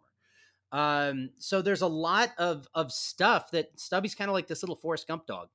Um, but all of that are the the big rocks we're trying to do. What we realized is again, you know, being realistic. Uh, don't open a movie uh, at the same time as Rampage and the Avengers. Um, that the audience, there is an audience for this film and this kind of storytelling, but opening in box office that wide without enough marketing dollars to compete with what Disney and Warner Brothers were just going to be, you know, pumping phone numbers into their P&A budgets um, we realized that we we have to take a different approach to get these stories and to get this period and to get this storytelling style um, recognized. So that's why we came up with the Stubby Squad, and the Stubby Squad is sort of our our Patreon like uh, model where there's an annual subscription or a or a monthly subscription. And annually, it's forty nine ninety nine at once or four ninety nine a month. Um, but that gets you access to some premium content that we've created. Like there's an eight part documentary series called In the Paw Prints of History, where Richard Lanni, the director of the film, actually retraces Stubby's steps across. Uh, across Europe and goes to the real trenches that Stubby was in, and like that scene where they're living in the caves in the film, um, he actually like goes spelunking in the caves where people have carved their names in, and all of that stuff is still there. Um, so so we have in the Paw Prints of History, we have a Cooking with Gaston series. Uh, which is a graphic novel cookbook um, teaching French cooking for kids and gardening lessons and you know things about seasonality. So it's actually like you can get all of the these French recipes that that kids can try at home using ingredients that they're going to be able to get from a Safeway. Um, or or you know with farming lessons that you can do as urban farmers in Brooklyn. I mean, like it's you know we wanted to make that that you know kind of uh, green aspect part of this as well. Um, and finally, this is actually available for anybody. Uh, it's a free web comic that's written by Scott Christian Sava, who is the writer director of the Netflix uh, show uh, cartoon uh, Animal Crackers, um, and Tracy Bailey, who is an artist who's worked on like Kung Fu Panda. Um, Scott also wrote some Spider Man for Marvel. Uh, but he wrote a, a, stubby comic strip. Um, so I call it a comic book. It's actually a strip, uh, which I, you know, I'm I'm an old like uh, Bloom County and, and Pogo fan, you know, Calvin and Hobbes guy. So I love that we have a strip uh, available. Um, and that's free. So by joining the Stubby Squad, you're helping us not only get to the point where we're creating more feature films, more uh, you know TV series, all this other stuff, but also creating more of this content that people can you know integrate into their lives like i said at the top of this all um, one hopefully positive outcome from everybody going inside uh, during during this covid-19 especially if you have kids is um, getting more time and having having to come up with more things to engage your kids in meaningful activities at home um, and so by having things like cooking with Gaston or reading. My son loves the comic strip and he likes to pull it up and we read it in voices together. Um, so we we like voiceover perform uh, the comic strip. Um, but having stuff like that for all ages to engage not only with yeah engage with history and history is important and, and education is important but also you know kind of looping back into into walt disney on this engage with storytelling um, because stories are how people learn and stories are how people communicate and stories are how people grow uh, and even if you say, oh, well, I don't like history now, that means you don't like memorizing dates in school. If you tell me literally anything that's ever happened to you, congratulations, you just told me history. You know, Tom telling me the story about the, the time his film melted watching Machete. That's a historical event. Now, the, you're probably not going to get that on like an AP test in high school. Um, but don't try me. well, when you're running the college board, I'll make sure that that that's put in. But like that's to to us at Fun Academy, that's one of the really important things is giving kids a chance to engage with the world that they live in, and uh, that also means what happened before right now. Um, and how you can use what happened before as part of like your daily thing now. Uh, and the Stubby Squad is the way that people can help us do that. You know, if you like reading the comic strip, help us make more. Um, if you like doing the cooking with Gaston recipes, we're also doing those as narrated stories with um, shout out to our, our, friend and voice actress Cissy Jones. She's a BAFTA winning voice actress who does a lot of video game work um, in Disney series, but she's like doing, you know, uh, storybook reading, yeah, it's kind of like reading Rainbow style uh, versions of these French recipes that then we do a test kitchen in in my kitchen with my son. uh, you know, testing out like French French cuisine at six. Um, so it's also his Master Chef Junior audition tape. um, so yeah, that's what the Stubby Squad's all about. And like I say, just just giving our our fans and our friends an opportunity to engage with with content that's off the beaten path. Um, that is is commercial entertainment filmmaking, but has a has a different uh, approach to that, and hopefully a, a different place. Well, Jordan, you left out one important thing too. Um, if you're a member of the Stubby Squad, you're able to purchase the member exclusive hat that has Stubby's little face yes, on it. Yes, so there is a members only portion of the store that does include the Stubby Squad hat. I can't remember if the postcards, but uh, are are members only or not. But I really love the postcards. They're uh, they're a really cool item that's in there. If you've seen the film Sergeant Stubby, you'll know the postcard sequence, and we've actually gotten those printed. Um, and if you haven't seen the movie Sergeant Stubby, you're dead to me.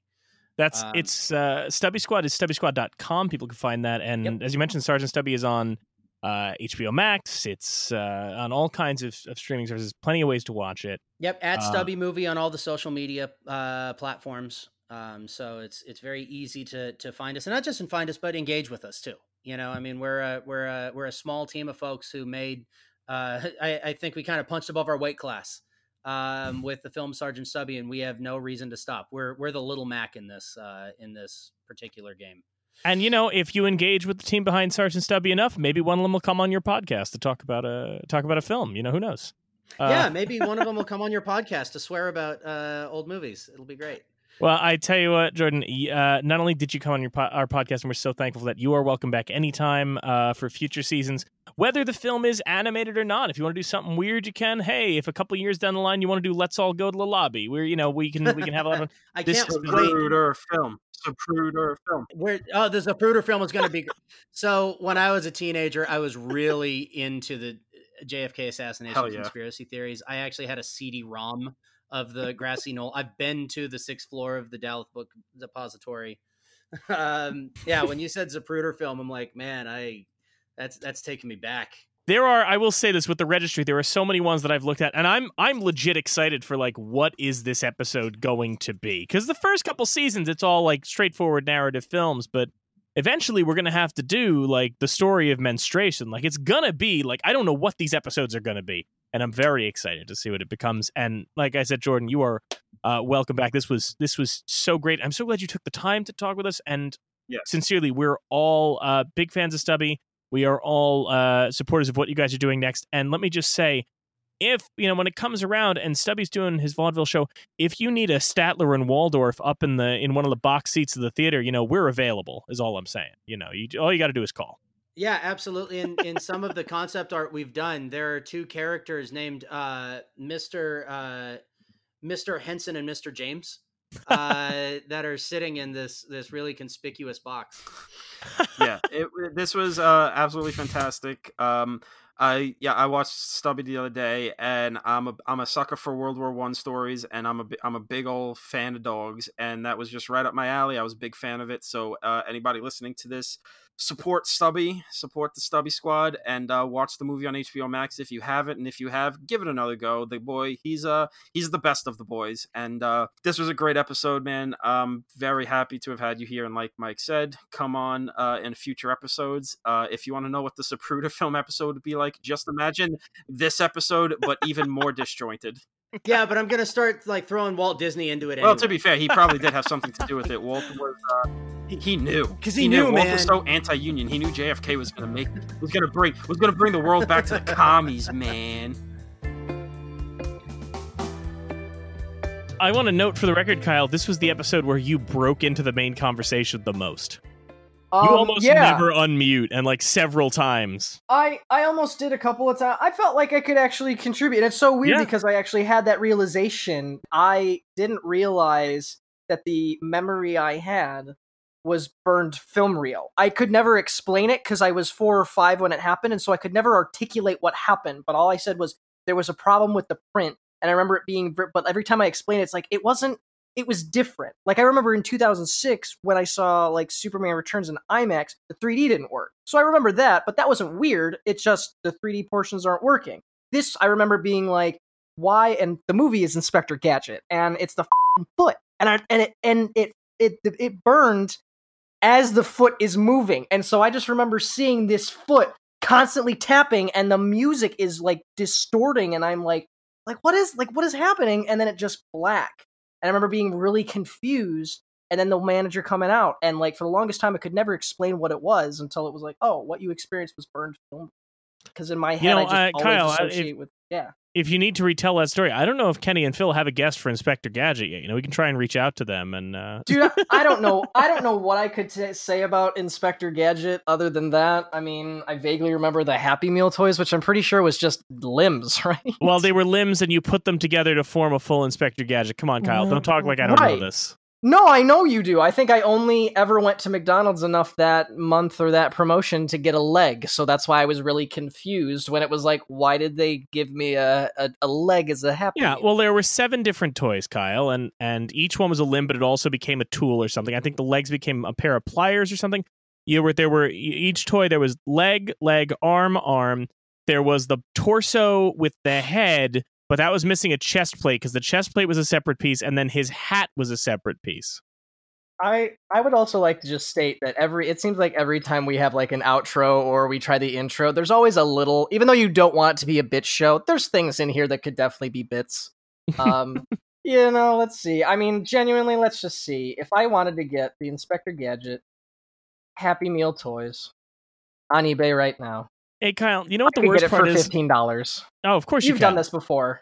Well, you've done this No, you know what? You know what's upsetting to me? Like truly, deeply upsetting to me. What? I have not thought about or looked at the Inspector Gadget toys since 1999, and I was still able to tell you what each one was. That's fine. I mean, I I I I pulled some random. I pulled out like a random school I used to drive like drive by on my way to elementary all the time out of nowhere. Like never thought about this place or anything. My dad and I were just talking. It's like, oh, I mean the place next to like the Kaiser, and I was like, where the hell did I put that out of? Like I haven't thought about that place in years. So, but I knew it. So Now, but this is the kind of thing. This is the kind of thing that happens with the show, and this is what I kind of love about the show. Is sometimes it can be very scholarly and academic and on the point, and other times it can go off on strange tangents.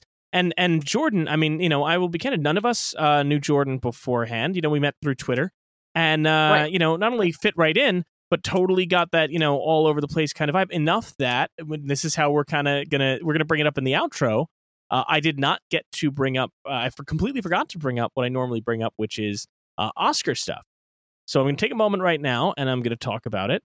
Uh, Snow White was not nominated for uh, Best Picture in 1937. Uh, the nominees that year were The Awful Truth, Captains Courageous, Dead End, The Good Earth, In Old Chicago, Lost Horizon, 100 Men and a Girl, Stage Door, The Original Star is Born, and the winner, The Life of Emile Zola.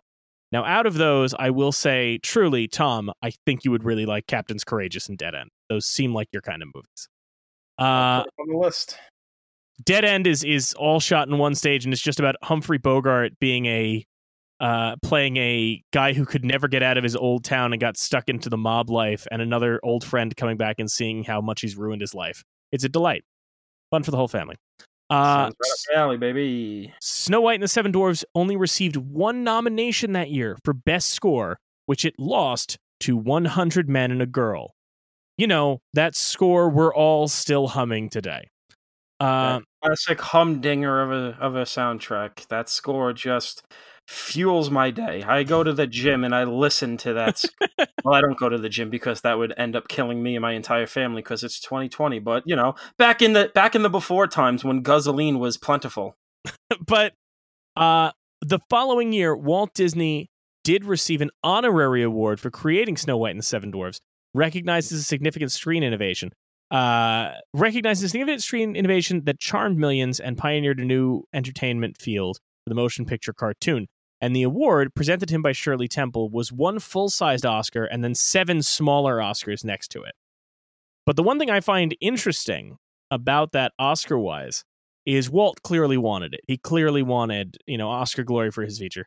Um, the movie that beat Snow White for its only Oscar nomination was A Hundred Men and a Girl, which features prominently composer and I'm sorry, conductor Leopold Stokowski. And I can't help but get the vibe that Walt looked at that and went, Well, if I want an Oscar, I gotta get Stokowski, which is why only a couple years later, Leopold Stokowski's only other screen appearance besides 100 Men and a Girl is in Fantasia. Which, if you guys remember at the beginning, you know, Stokowski's over there and in his silhouette, Mickey walks up, Oh, Mr. Stokowski. Right?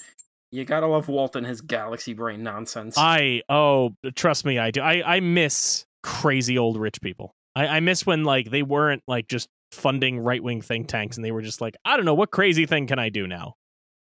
But yeah, so I did want to add that little Oscar note on the end there. Normally, this would be uh, the time where you guys talk about the movies that you want to pick in the National Film Registry. Uh, but given that Jordan already stole your thunder, Mike, uh, it seems like the uh, surprise has been ruined. That's fine. I don't need to surprise anybody because, quite frankly, uh, the, my journey on this was, and I was telling Kyle this before we started recording. You know, to me, what film should go on the registry? Uh, the fact that The Little Mermaid is not in the National Film Registry, despite the fact that it was a landmark uh, film in the history of animation and the history of the Disney company, um, was surprising to me, especially because if you look at that Disney Renaissance stuff, uh, you know, if you already put in Beauty and the Beast, you already put in Lion King, Little Mermaid is the obvious next choice. I was shocked it wasn't in there, but I was a little trepidatious about picking it because I felt it was too obvious which is not something I should really be factoring in when I pick the films for this show. But you know, I get a little self conscious because I'm such a Disney nerd and I don't want Tom to to mock me. So I tried to think of something else. And what I did was I was like, oh well, Snow White, first animated feature to use the vertical multiplane camera, which I have seen. It's a behemoth and it's incredible. Um, I was like, let me look up the last film to use the multiplane camera. And as Jordan noted, it was Little Mermaid. There's so much to it that's so compelling. I mean, yes, you have the incredible Howard Ashman score, and you know which he lived to see successful. He, he unfortunately died tragically young, but he was able to see the success of this. Um, it was the film that, of course, launched the Disney Renaissance. It is still a, a profoundly moving and engaging film to this day, uh, especially the way that it kind of innovates the villain. Uh, of course, you know, some Disney films before that did have some interesting villains like Ratigan and the Great Mouse Detective and so on. But I mean, Ursula is just a presence. Um, there's so much remarkable about this film uh, that it's kind of undeniable. And I think there's something fitting about the fact that it is the last film to use the multiplane camera because it does kind of bring it all back around. You know, it it is it is the definitive end of a chapter in the Walt Disney Company in one of the most influential and pivotal studios in, in Hollywood history. And it is the start of a new chapter. So I think that undeniably, I mean, especially because I I'm thrilled with the National Film Registry and they do induct a lot of Disney films. Um, but I mean, guys, if we're getting to the point where we're inducting Old Yeller, you got to put Little Mermaid in the registry if you're pulling Disney films. That's just that's just it's it's obvious, but it's obvious for a reason. Little Mermaid is my pick for the registry uh, wholeheartedly and vocally. Well, that is a very surprising pick. Uh, I I have just picked myself up off the floor at the late stage twist that pick is. Um, I was so proud of the multiplane thing, and somebody else had that fact. Which God bless him. I love the fact somebody else came with with so much uh, deep dive Disney knowledge. It makes me well, very I, happy. I'm, I'm always happy when somebody can deflate your balloon. Um, so my pick, um, I didn't want to go uh, with a Disney pick. I wanted to do something different, but I feel like there's really uh, no other way to go but with animation here. So I had to really think deep. Um, I'm not the biggest animation fan as we got into. Um, don't know the great, don't have the greatest historical knowledge about it. I, I like what I like. Uh, I can't put in any Miyazaki because, well, he's not American, as he's. Uh, I feel like he's probably proud that he's not these days. Um, So I found a pick that I think is um kind of perfect because, like Snow White, this movie um was doing something new. It was coming at a time where animated features were feeling very samey. Um, we were hitting a rut, and um, like we were talking about, uh, Disney can get into a, get pretty samey when things are feeling a little dire. They kind of go back to the safety blanket, and they start branching out, and they start failing again. Um, we are we uh get into how uh, a lot of anim- most animation in America is very kid centric, and uh, this very much isn't. And um, similar to how Snow White was doing something different at the time, and how we really hadn't had feature length animated movies, and this was Disney kind of saying, uh, "This is what we could actually do with this whole thing," kind of throwing down the gauntlet and saying everything before was kind of a warm up this is uh, what the future is, and he uh, mm, he delivered on that promise. And much like the guys on this movie, Mm-hmm. um, came in with some great stuff, but stuff that felt like a warm up. And that this movie was them delivering on the promise of what they could do, and that they met uh, in the future. It is probably my favorite animated movie. And as Mike knows, it is probably my favorite musical. I am putting up South Park bigger, longer, and uncut. Uh, I think there's not enough uh, there's not enough cartoons that just aren't for kids. Uh, it's one of the great musicals of honestly movie musicals of all time. It plays like gangbusters. It's like 82 minutes. It moves amazingly. Uh, it's very subversive. It's very smart in its satirical aims, and um, I I just think there's you need to start representing some other stuff outside of family friendly animation. Show that this thing could be doing something pretty fresh. And uh, South Park, bigger, longer, and uncut. I think uh, I think has to be in there. Thank you for listening, and thanks to Jordan Beck for joining us. You can check out his film, Sergeant Stubby, available to rent on most digital platforms, and join the Stubby Squad at stubbysquad.com. You can follow him on social media at Dr. underscore Magnifico. You can also follow our co hosts on social media as well. You can find Mike at NKOAS and Tom at Raging Bull 1990. And you can find me at Theatricality with a K. While you're there, be sure to follow the show on Twitter and Instagram at YMO Podcast. If you like what you heard, don't forget to rate, review, and subscribe. It really helps a little show like ours. If you know some friends who might like the show, tell them about it. And if you have someone you think would make a great guest for an upcoming film, tell us about it at yourmissingoutpodcast at gmail.com. Thanks again for listening, and we'll see you again next time.